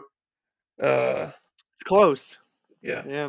I know Aaron is uh, other Aaron. See, today you're Aaron, and he's Aaron, not that Aaron. Yeah, that's how that works. So um, okay, but if you uh, say so, he thinks that uh, Lost has the best pilot, and I think yeah. it's a cheat because it's a two-part pilot yeah, uh, maybe, but yeah, no. Lost the Lost is one of those shows that has such a good pilot, mm-hmm. and then mm-hmm. I tried to get into it in episode two or three, and I've just never gotten past episode like three or four. It's just just because like it's just not anywhere near the same quality. But I I will get around to to Lost one day. Yeah. So. I love Lost. Uh, that show went on way longer than what it needed to, but yeah, I love Lost. Uh, um, so so I mean so obviously Sopranos is on a lot of people's and yeah so yeah but if that's yeah Um. All right. Do you have a? Uh. Oh. Uh. m- What I do for Q because I've already given mine out is just whatever I add to my queue. Um, Okay. So, uh, Mare of Easttown, uh, and the only reason I'm adding that is just because, uh, like, uh, to to my queue as opposed to just maybe I'd get around to it at some point. It's just in our Sif Pop Slack channel. There's just there was a thread that was just like, all right, like please, I need to talk about this. Is somebody watching this? And it just seemed like there was two or three people that like it's so good, and and it was two episodes in. It was like, okay, I guess I need to watch this show. Um, and this one hasn't come out yet. It's a cheat. Um, it comes out May 21st, so it comes out this Friday. But MODOK is hitting Hulu, and uh, you know I'll be around for MODOK. Yeah. So MODOK, that crazy giant head, tiny bodied. well, and and, and the the Pat, uh, Patton Oswalt is voicing MODOK. oh, that's um, perfect. and- that's perfect. And the and the three leads are Bill Hader, Jon Hamm, and uh, Nathan Fillion. is it going to be a comedy? Yeah, An AIM And it- comedy? and it is not. I think comedy. I think um, hitting Hulu, and it is not connected to the MCU. Uh, Oh, okay. Whoopi Goldberg also in there. Um, Beck Bennett, um, Jon Daly. Oh, um, Melissa Fumero from Brooklyn Nine Nine. Uh, animation action comedy, yeah. Uh, ben Ben Schwartz. oh, Yeah. it looks like it's a claymation sort of. Yeah, I love the art style. So this that comes out this Friday. I'll be uh I'll be checking it out for sure. So Wow, look at this. Yeah, AIM AIM is one of those Marvel uh organizations that does not scream comedy. So I'd be interested to uh see what MODOK has to do with that. yeah, well I'll I'll be checking it out on Friday. I don't know if this is a all episodes dump or if this is a um I don't think Hulu does that. I think Hulu does it week to week. I'm not sure. I'm not sure. So uh do you have a hot take for TV? Something that uh you you have an opinion that uh is is maybe deemed unpopular? Oh, uh, yeah. Uh, I don't know if it's a hot take or something like that, but the first, the pilot of the show Succession, after watching it, I swore I would not watch the rest of the show. And everybody Oh, says wow. that that show is amazing, but I, after that pilot, I'm like, no, I can't. I, not with these people. I can't. Like, yes, like I, I know that the show is going to show like the downfall, like and the comeuppance for the these people, but like that first episode was just so off-putting for me that I just have Okay. no desire to watch the rest of it. But everybody says that is like one of the best shows on TV. this this is one of those shows that I've heard so much about, and I, it's just not on my queue. I will probably get around to it when it's over at some point. Mm. Um, but yeah, I don't know. As it stands, I just not not quite getting around to it. So, Yeah. yeah, Yeah, fake uh, Aaron praises it every time we, we talk about it. fake Aaron. yeah, fake Aaron. And well, and I know so many people do. Uh, a lot of our writers that I talk with every every month for TV mention Succession and how good it is, and it's like, like I believe you, but like it's just not a show that I'm interested in watching at this moment, right? Yeah. You know, and especially like, I feel like I would rather watch The West Wing or you know, like a show that I haven't seen like that, or um, uh, a, a um, uh, what's another show on my queue? Um, like I want to finish Agents of Shield, you know. So- Yeah. Which I need to finish too. go. The last season I saw was the Ghost Rider one. That's the one I have to start. Have to that's a really great season. I really love that one. And Ghost Rider's in it for like maybe four episodes. It's not he like bookends the season. That's fine. I'm alright with that. Yeah. Uh, all right. Here's my hot take. Um, yes. And I guess maybe it's not hot take. I don't know, but um, stop doing post credit scenes in TV, Yeah, um, I'm right there with you. or do them consistently. Those are your oh. I know who you're. I know who you're doing shots fired at right there. That's any Marvel TV series. actually kind of I'm more so saying this for Invincible. Because what happens is the credits pop up and I immediately want to click back. And the credits pop up just for director and writer, and then there's another scene. And it's like, what? Like and and here's the thing, when you exit that late from the player, th- you have to fast forward through the whole episode Yeah. to get back to that point. It's Because so it- annoying. Yeah, So look, stop your post credit scenes or, or your mid credit scenes for your TV shows, and but yes, also for both Falcon and the Winter Soldier and WandaVision, you turn them off because you stay for the first two, and then they're not there, and then they're there for like f- randomly four, five, and six or whatever. It's like Yeah. you know, like man, or like tweet like, hey, make sure you stick throughout the credits this week. Like, Yeah. I just I don't know. Uh, I'm fine with movies doing them, especially because like people getting up and leaving, and like a lot of times I have to get to the bathroom Yeah. um because I've been holding it in so I can see all the movie. But um, you know, but like uh, it also gets people to stick around and and to to to to appreciate all the work that goes into these things and you know i guess i guess i should have a different philosophy about with tv stuff too but like just no, but I don't I'm know. with you on TV Put- if they do it consistently. Yeah i guess i guess i'm more so asking for consistency and i guess invincible does do it pretty consistently but uh, it just throws me off start the credits and then immediately do it's like what because it throws me off every time and i don't know why so i'm sick of it No, Um, I'm right there with you, man. We're gonna we're gonna die on this hill together. Well, and especially when your post credit scenes is important. Like with WandaVisions, where they introduce White Vision, that's Yeah. so important for the rest of the season and the MCU at large. Like, Oh yeah, if you hadn't seen that and you started the next episode, you'd be like, "Wait, what?"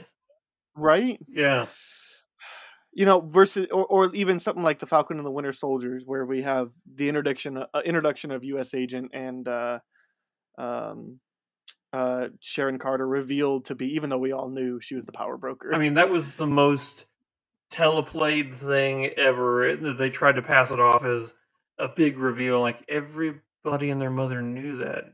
Even if you Yeah. didn't watch the show, you knew that she was going to be the power broker because everybody was Right. calling it. right? Yeah. Yeah. Um. So anyway, I just I'm I'm over it. Um. No, I'm right there with you, brother.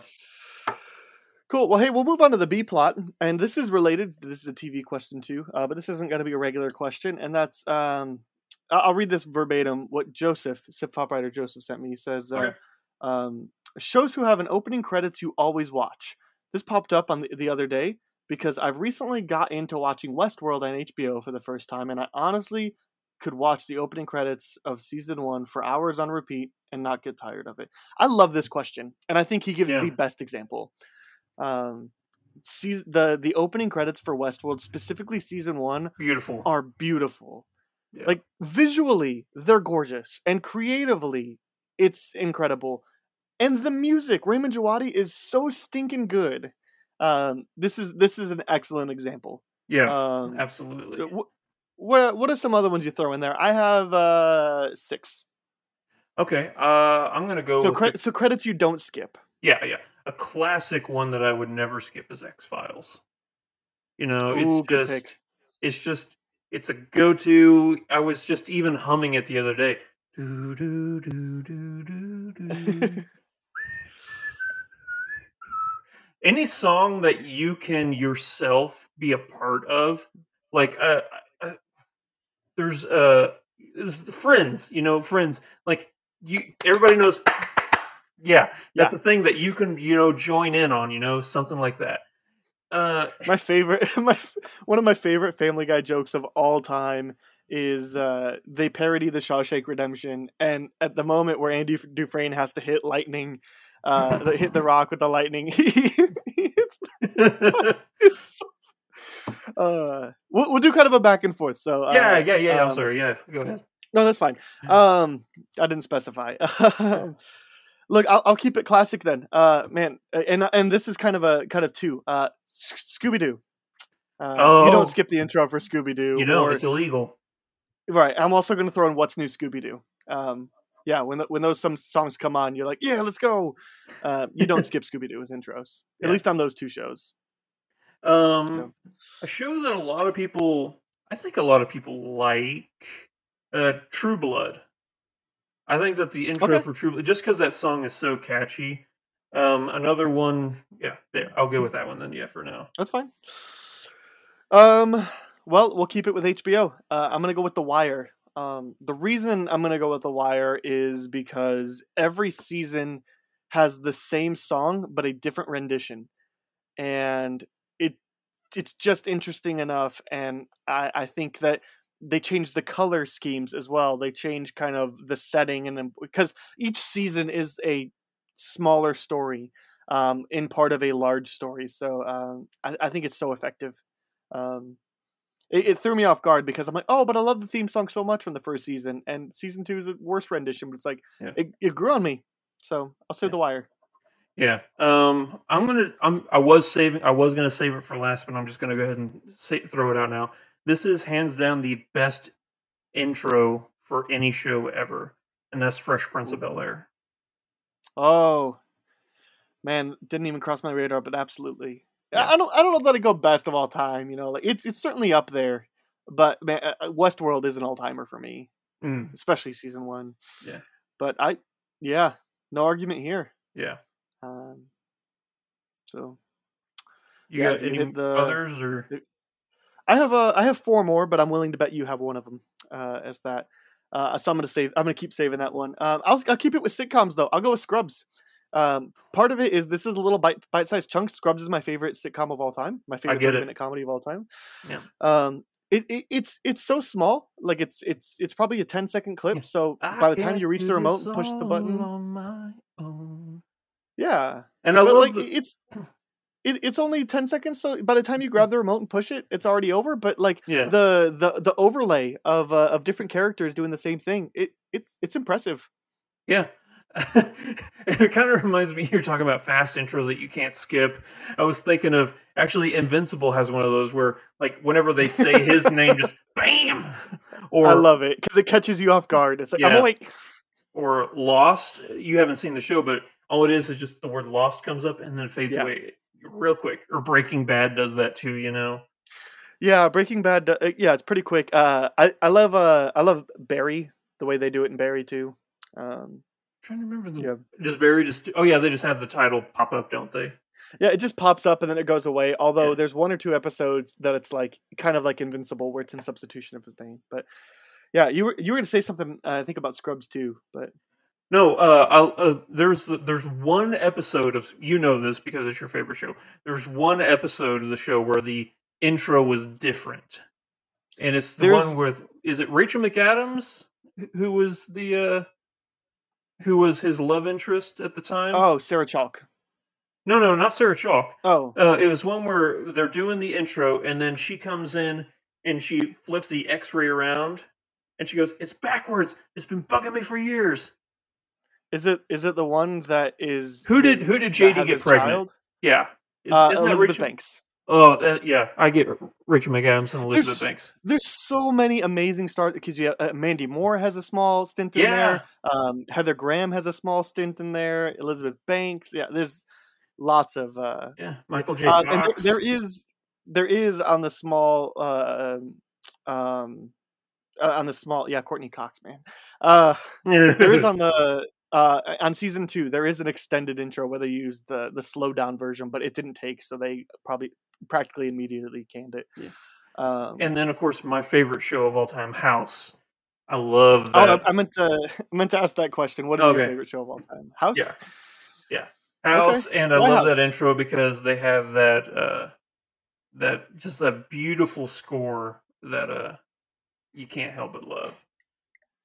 I'm having a yeah. brain fart. I can't even. I say it's my favorite show of all time, and I can't remember who the uh, who did the song for the house intro.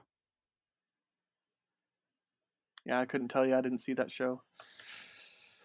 Um, yeah, my my favorite show of all time is HBO Watchmen. Yeah, it's it's just so good. Teardrop, um, Massive Attack. Teardrop. Okay. Yeah. yeah. Um, why why House? Why is that your favorite show of all time? I meant to ask that earlier. I love medical dramas, and this is a medical okay. drama that has something more to say than the weekly, you know, patient to save or anything like that. Yes, the weekly patient to save it's a it's a cool comfort to where you can go back to any episode and turn it on and be yep. entertained. But if you can se- consistently watch the show, the show or the uh the underlying series with him being a drug addict, with him being mm. crippled, with him being just this huge asshole to every single person on the planet because he feels he's entitled to be because he's brilliant, but he's also in pain constantly. So he can, if he can cause you mental pain to equalize his physical pain, that's fine with him. It's Yeah. it's interesting. I love the supporting cast as well, Eh, and it's just Hugh Laurie nailed that character. He is so perfect as Gregory House to the to such a degree that he was the first person they auditioned for that role and they canceled every other audition after that. They're like, "No, this is That's our guy. amazing. That's our guy." And he did it over like he was filming a movie with uh, Matthew McConaughey in the desert. So he came in like he was all dirty and he had this uh, jacket on and he just sat down and he was reading the lines off of the paper to a, a video and then he sent that in and after they watched it like nope this is our guy which That's is awesome. amazing i love that show so much Yeah, he, he's great in that role. I've seen episodes here and there. I, I probably need to add that one to a queue. Is Yeah. that Hulu? Uh, i think you can find it on amazon actually Okay, because it was a Fox show, right? it was a fox show yeah Yeah, well, I'll I'll find it. I'm sure. Yeah. Um, getting back to the uh, the intros. Um, Yeah. House of One of the All Timers. Uh, I'm gonna go ahead and give uh give an HBO show, uh, The Pacific. i have not Um, seen the pacific I love The Pacific. I. I, I used it as a hot take one time. I think Pacific is the Pacific is better than Band of Brothers. those Um, are actually both on it- my list of shame Oh wow. yeah Well, here we go. Got more. Uh, you are right. Uh, House is on uh, Prime Video uh, Okay. as well as Peacock because it w- must have been an NBC, not Fox. Oh, i can't So- remember So it was it- i just and- lump all network tv into the same category it's too Yeah, I mean, they're all the difficult it's too difficult to keep them all separated Sure, sure. Um. Anyway, the Pacific is uh is made by the people that did Band of Brothers, but of course it's the Pacific side of World War II. Sure. Um. I, it, it was the one I watched first, which which which I love it probably more for that reason. Um. But the the intro song um is done by Hans Zimmer, who Oh, is well, there you go. incredible, and the, again artistically, visually, um, really great stuff. But it's one of my all time favorite scored songs um, for for movie or TV. Uh, it's this. I, I don't get the same feeling watching Band of Brothers uh, with that intro. I and part of it too is the way that the show The Pacific starts off with. I don't think Band of Brothers did this. Um, it's interviewing the people that they're playing. And so Mm. it starts off almost like a documentary, and then they, and then when the documentary portion is over for three or four minutes, um, then it goes into your your intro, and then it just kind of dives, di- dives into the reenactment. So, um, really effective, really great stuff. So, uh, I have two more. You got more? Uh, the other one was the obvious Game of Thrones. Everybody loved the Game of Thrones Yep. intro because you know not only was the song catchy, but it gave you an idea of where you were in the world with you know the ever changing map and stuff like that. So Yeah, this is probably the best example of of a great one because it gives you that map to kind of oh, you understand we're going to Highgarden today. Cool. yeah, Um, and and you kind of understand at least where Highgarden is in relation to King's Landing and whatnot. So like, Mhm. yeah, it's really effective that it changes. Like it's the same layout, but it changes locations uh, every episode, and um, yeah, it's the obvious. It, it's the other obvious one. Uh, Yeah. I, I don't. Anybody that's seen Westworld would hopefully say Westworld, but I, hey, Um, I'm with you, man. I, it's so beautiful with the piano and the horse and ah, Yeah, and the song. It's just that oh, I love it so much. I'm right there with Well, you. It's and- beautiful. same same composer for Game of Thrones with Westworld. So Yeah. yeah, and Pacific Rim. So Hey, which is also one of my favorite scores. But uh, yeah, um, Game of Thrones is the obvious uh, and effective. And the very last one that we'll do is uh, Unbreakable Kimmy Schmidt. Um, you're not allowed to skip it. Unbreakable. It's just catchy. It makes you feel good. it, it, that's exactly it. It's so catchy. It puts you in the mood of what kind of show you're getting into, and you know the the schmoyo people doing uh, doing it. Just yeah. per- it's perfect. Uh, bec- and, and you're sitting there, and like the first time you ever watch it, like first of all, maybe maybe this is another hot take. Netflix should remove the skip intro button on the first episode of every show. You shouldn't be allowed to skip the first one. So, mm-hmm. because that way you get experience. Because how many people never experienced the Unbreakable Kimmy Schmidt one, but but they don't know that they're missing the Unbreakable. They alive, damn it! It's, It's, a miracle. It's It so is- good. It, it is such a schmoyo because when it, yeah, I know they did it, but like after watching it, like, oh yeah, that's it's so fitting because this is exactly the type of thing. If this was a real like world event where there were people hiding in a bunker and some Yeah. guy was talking about it, they would so auto tune him. Yep. Yeah. And uh, and you know uh, those females are strong as hell. So Oh yeah. hey man.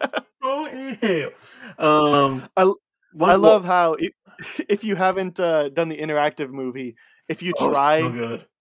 if you try to skip the intro on that, Yeah. it plays an extended version. That's even longer. Yeah. Like, ah, it. you got me. Because I I did that on my. second of it. They did. I did that on my second go round of the Okay. inter- interactive, and I'm like, okay, yeah, I've done this. And then they did. I'm like, oh, you got me. You got me good. Yep. Uh, Yeah, one- that's that's just brilliant. Yeah, it's it's it's perfect. the final one I'll throw out for my favorite intro is the first season of Attack on Titan. It's just Okay. such a powerful, like uh, battle music like da, da, da, and you're like okay yeah we're gonna we're gonna fight some stuff. We're gonna go to war Let's here. go! yeah it's it's uh, it gets you amped up. It's so good. All right. And that's my I'll, last i'll take one. your word on it. All right. Yeah that's that's it all. I'm out I'm, I'm all out too. I'm sure i'm sure we could sit here and just list them off for hours upon end but oh yeah. yeah those are those are definitely the shows that i ain't picking up that remote. Yeah. Um, i ain't doing it. So um not even in a binge watch. so uh so that leads us to the spin-off. Um uh i'm gonna go ahead and start with this one. Uh this is that one thing in pop culture that we want to tell everybody to either watch or to avoid. Mhm. um and i'm gonna go ahead and give two things here um because i did a double feature on saturday. I went to the theaters and did a double feature um because my, the theater I, I was gonna go see spiral in theaters and uh there happened to be this theater was also showing army of the dead so I'm going to talk about Army of the Dead and then Mhm. Spiral. Um, I like Army of the Dead. Uh, that's where I land on the like it, love it, hate it, just like it. Think it's just okay. I like it. Uh, I really like it. Um, Zack Snyder makes good zombie movies. We knew that. um, Mhm. So, um, I mean, is this the one that you've seen before, or have you seen the other one? No, that I've seen about? uh, those who wish me dead. Got it. Yeah. Yeah, I haven't seen that one yet. Um, uh, anyway, Zack Snyder makes good ones. This this does some really interesting things in terms of um, uh, like world building for zombies. Like it's not just your mindless zombies that it's just a headshot to kill them. There is an interesting element to to most of these zombies. Um, th- the I, I like the characters a lot. Um, specifically the uh the safecracker char- character is by far the show stealer. Um, he's great. Um, you'll love him. I think Dietrich is his name or Dieter. Dieter.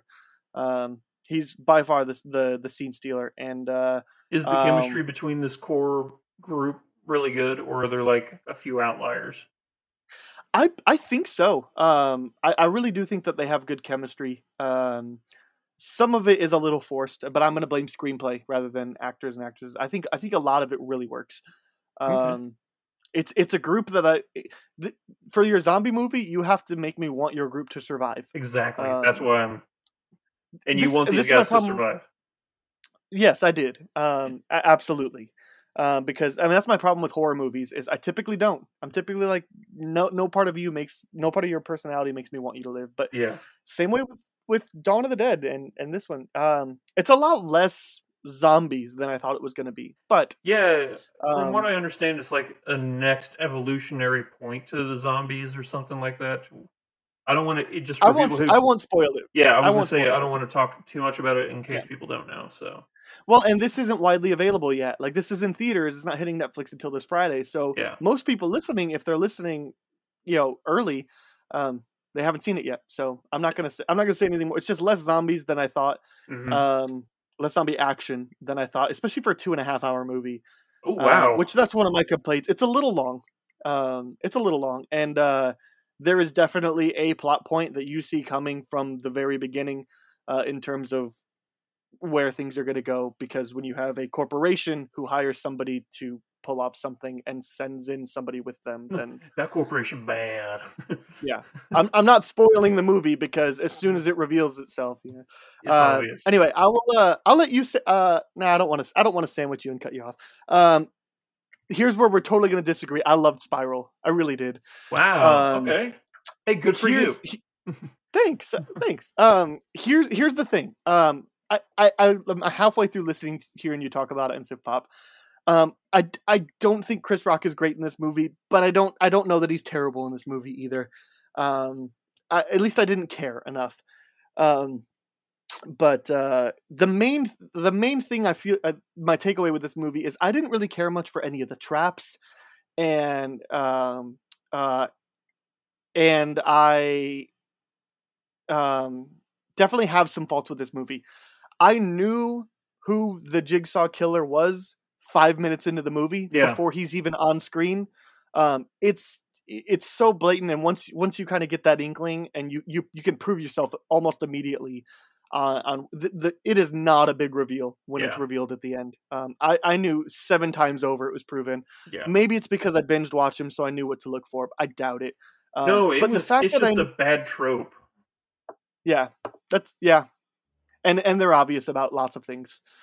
Um. So anyway, I I appreciated I I did I did the the binge watch and then wrote an article um, for SifPop.com on my franchise binge watch and this movie is exactly what I said I wanted it to be when I was talking about Jigsaw. It's like more detective work, less traps, less watching people being tortured, more detectives trying to figure it out. I said this franchise should even go straight up Boondock Saints, and you don't actually see what happens except for, you know, in this case, Chris Rock shows up on set, and then he has to determine, all right, so here's what happened. And they do that for some of them. Yeah. So, um, I felt in- intensity. I like uh, it completely abandons all philosophy of the previous Saw movies, um, but I like the new philosophy, um, and I feel like if it gets the chance for sequels, it'll explore um, and kind of show faults that we all already know, but the characters will get to interact with. That. I really liked Spiral, but I am a Saw franchise fan in general, even knowing there are some terrible movies.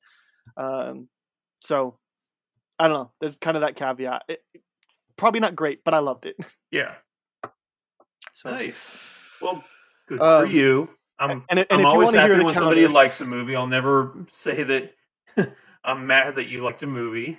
So, if if you want to counter and hear three people hate this movie, listen to Sif Pop last week. So yeah, yeah, it um, was kind of a consecutive. Uh, I we were not a fan. well, and and here's the thing: listening, I completely understand all the points you're making. I just I don't know. I think Are you I a- think the intensity was right. Are you a horror fan? No, not at all. Okay. Not at all. Saw is one of the very few like horror franchises that I enjoy. Okay. Yep, Saw and Scream, and that's about it. All right. Well, my turn. Yes, your turn. What is that one thing you want to tell everybody to watch or to avoid? Uh, it's not a watch; it's a play.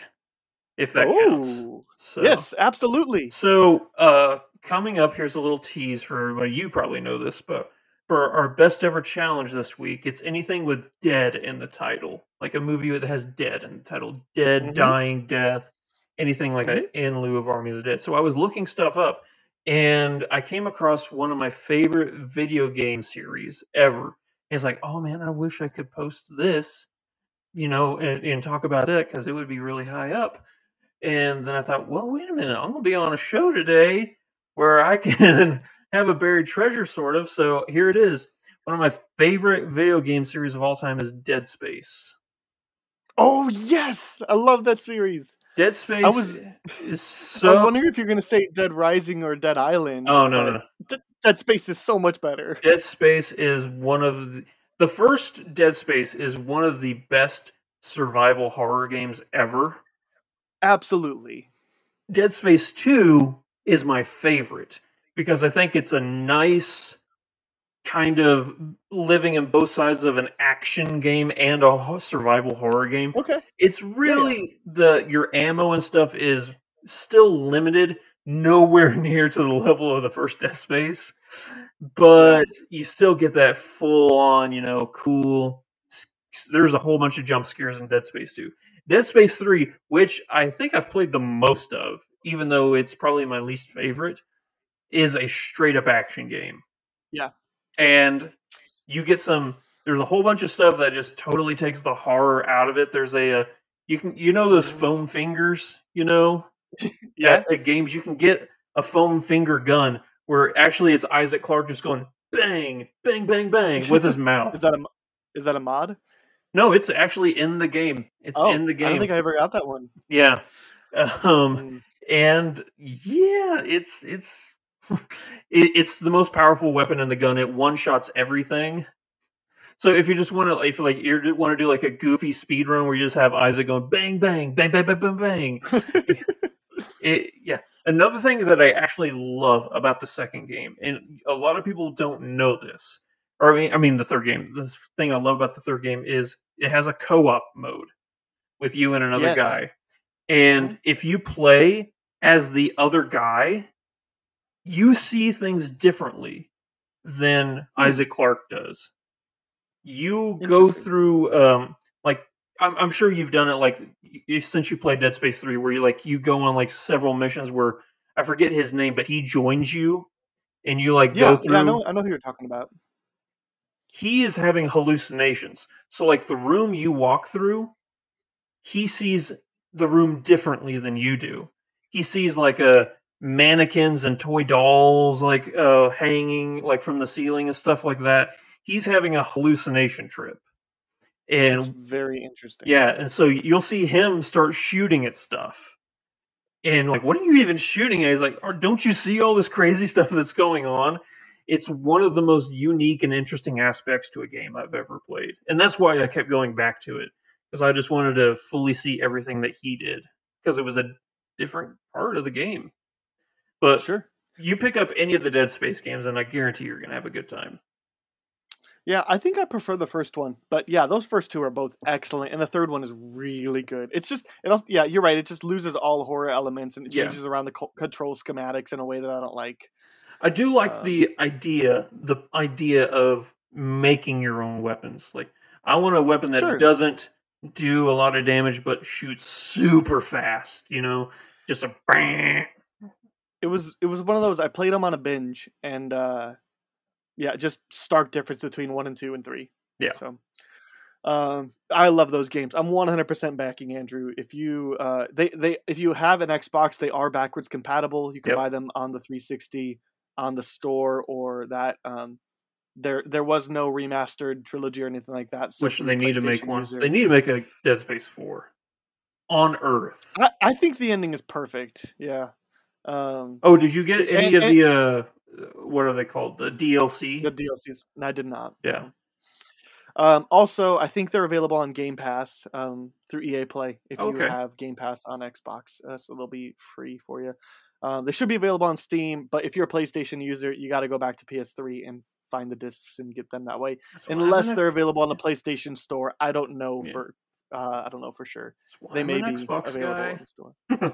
Me too, but yeah, they are they are backwards compatible. That is worth Yeah. noting. Um, Yep. So Dead Space series, so good. I full full throatedly recommend that. So man, all of our spin off stuff is horror. So Yeah.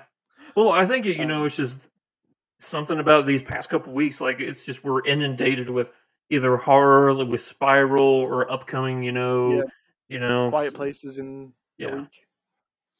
Yeah, and I and I talked about the Evil Within games last week because those games are awesome. Those are amazing games. Re- Resident Evil Village just came out, so which I haven't it bought yet, but I want to.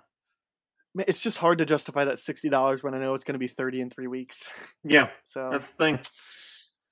Yeah. Well, hey, that's a wrap. Uh, quick reminder Sif Pop Writers Room is part of the Studio DNA network. You can check out other great shows such as Sif Pop uh, if you search Studio DNA in your podcast player or if you go to studiodna.media. If you're interested in writing for sifpop.com, we would love to have you write with uh, for us. You can get in contact with us. Um, you can also send us a question to explore during the B plot. That's writersroom at sifpop.com. That'll be in the episode description below. And you can also get in contact with me via Letterboxd or Twitter at Schweik Castle. Speaking of Letterboxd, SifPop is getting uh, is, has started a Letterboxd HQ account. Means you search SifPop in Letterboxd. It's a registered member. You can see the writers at SifPop uh, get links to their Letterboxd accounts, and we will be posting links to each article, uh, each film review. We'll have a link in it and a little blurb um, that you can see, and we'll be posting the best ever challenges from the website on there. Lots of really cool stuff. Check out Sif Pop on Letterboxd.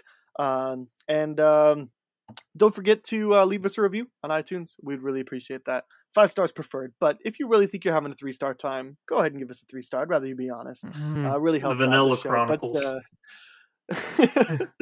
but uh, but that's that's uh, that's all I got to plug. Andrew, what do you what do you want to plug? Where do you want to send people to? Where do you, uh, I know you're not a social media person anymore. Yeah, but, uh, uh, well, I guess you could. Uh, what I uh, something uh, a future plug, I guess, is I am currently speaking of our topics today. I am going to be writing my first uh, Sif Pop Writers Room review, like my top my a list for the Writers Room that I'm going to be submitting, and it's going to be uh, the top five traditional westerns. Oh. All right. Top five traditional western westerns. Yep. I think I've maybe seen five traditional westerns. and I mean that doesn't mean like uh they had to be old, but you know I'm talking like the the traditional style of the classic 1800s western. So like No Country for Old Men wouldn't technically count, but like No, uh, but the 310 to the Yuma 310 to Yuma could, yeah. Yeah. So Yep. And that might be number one for me.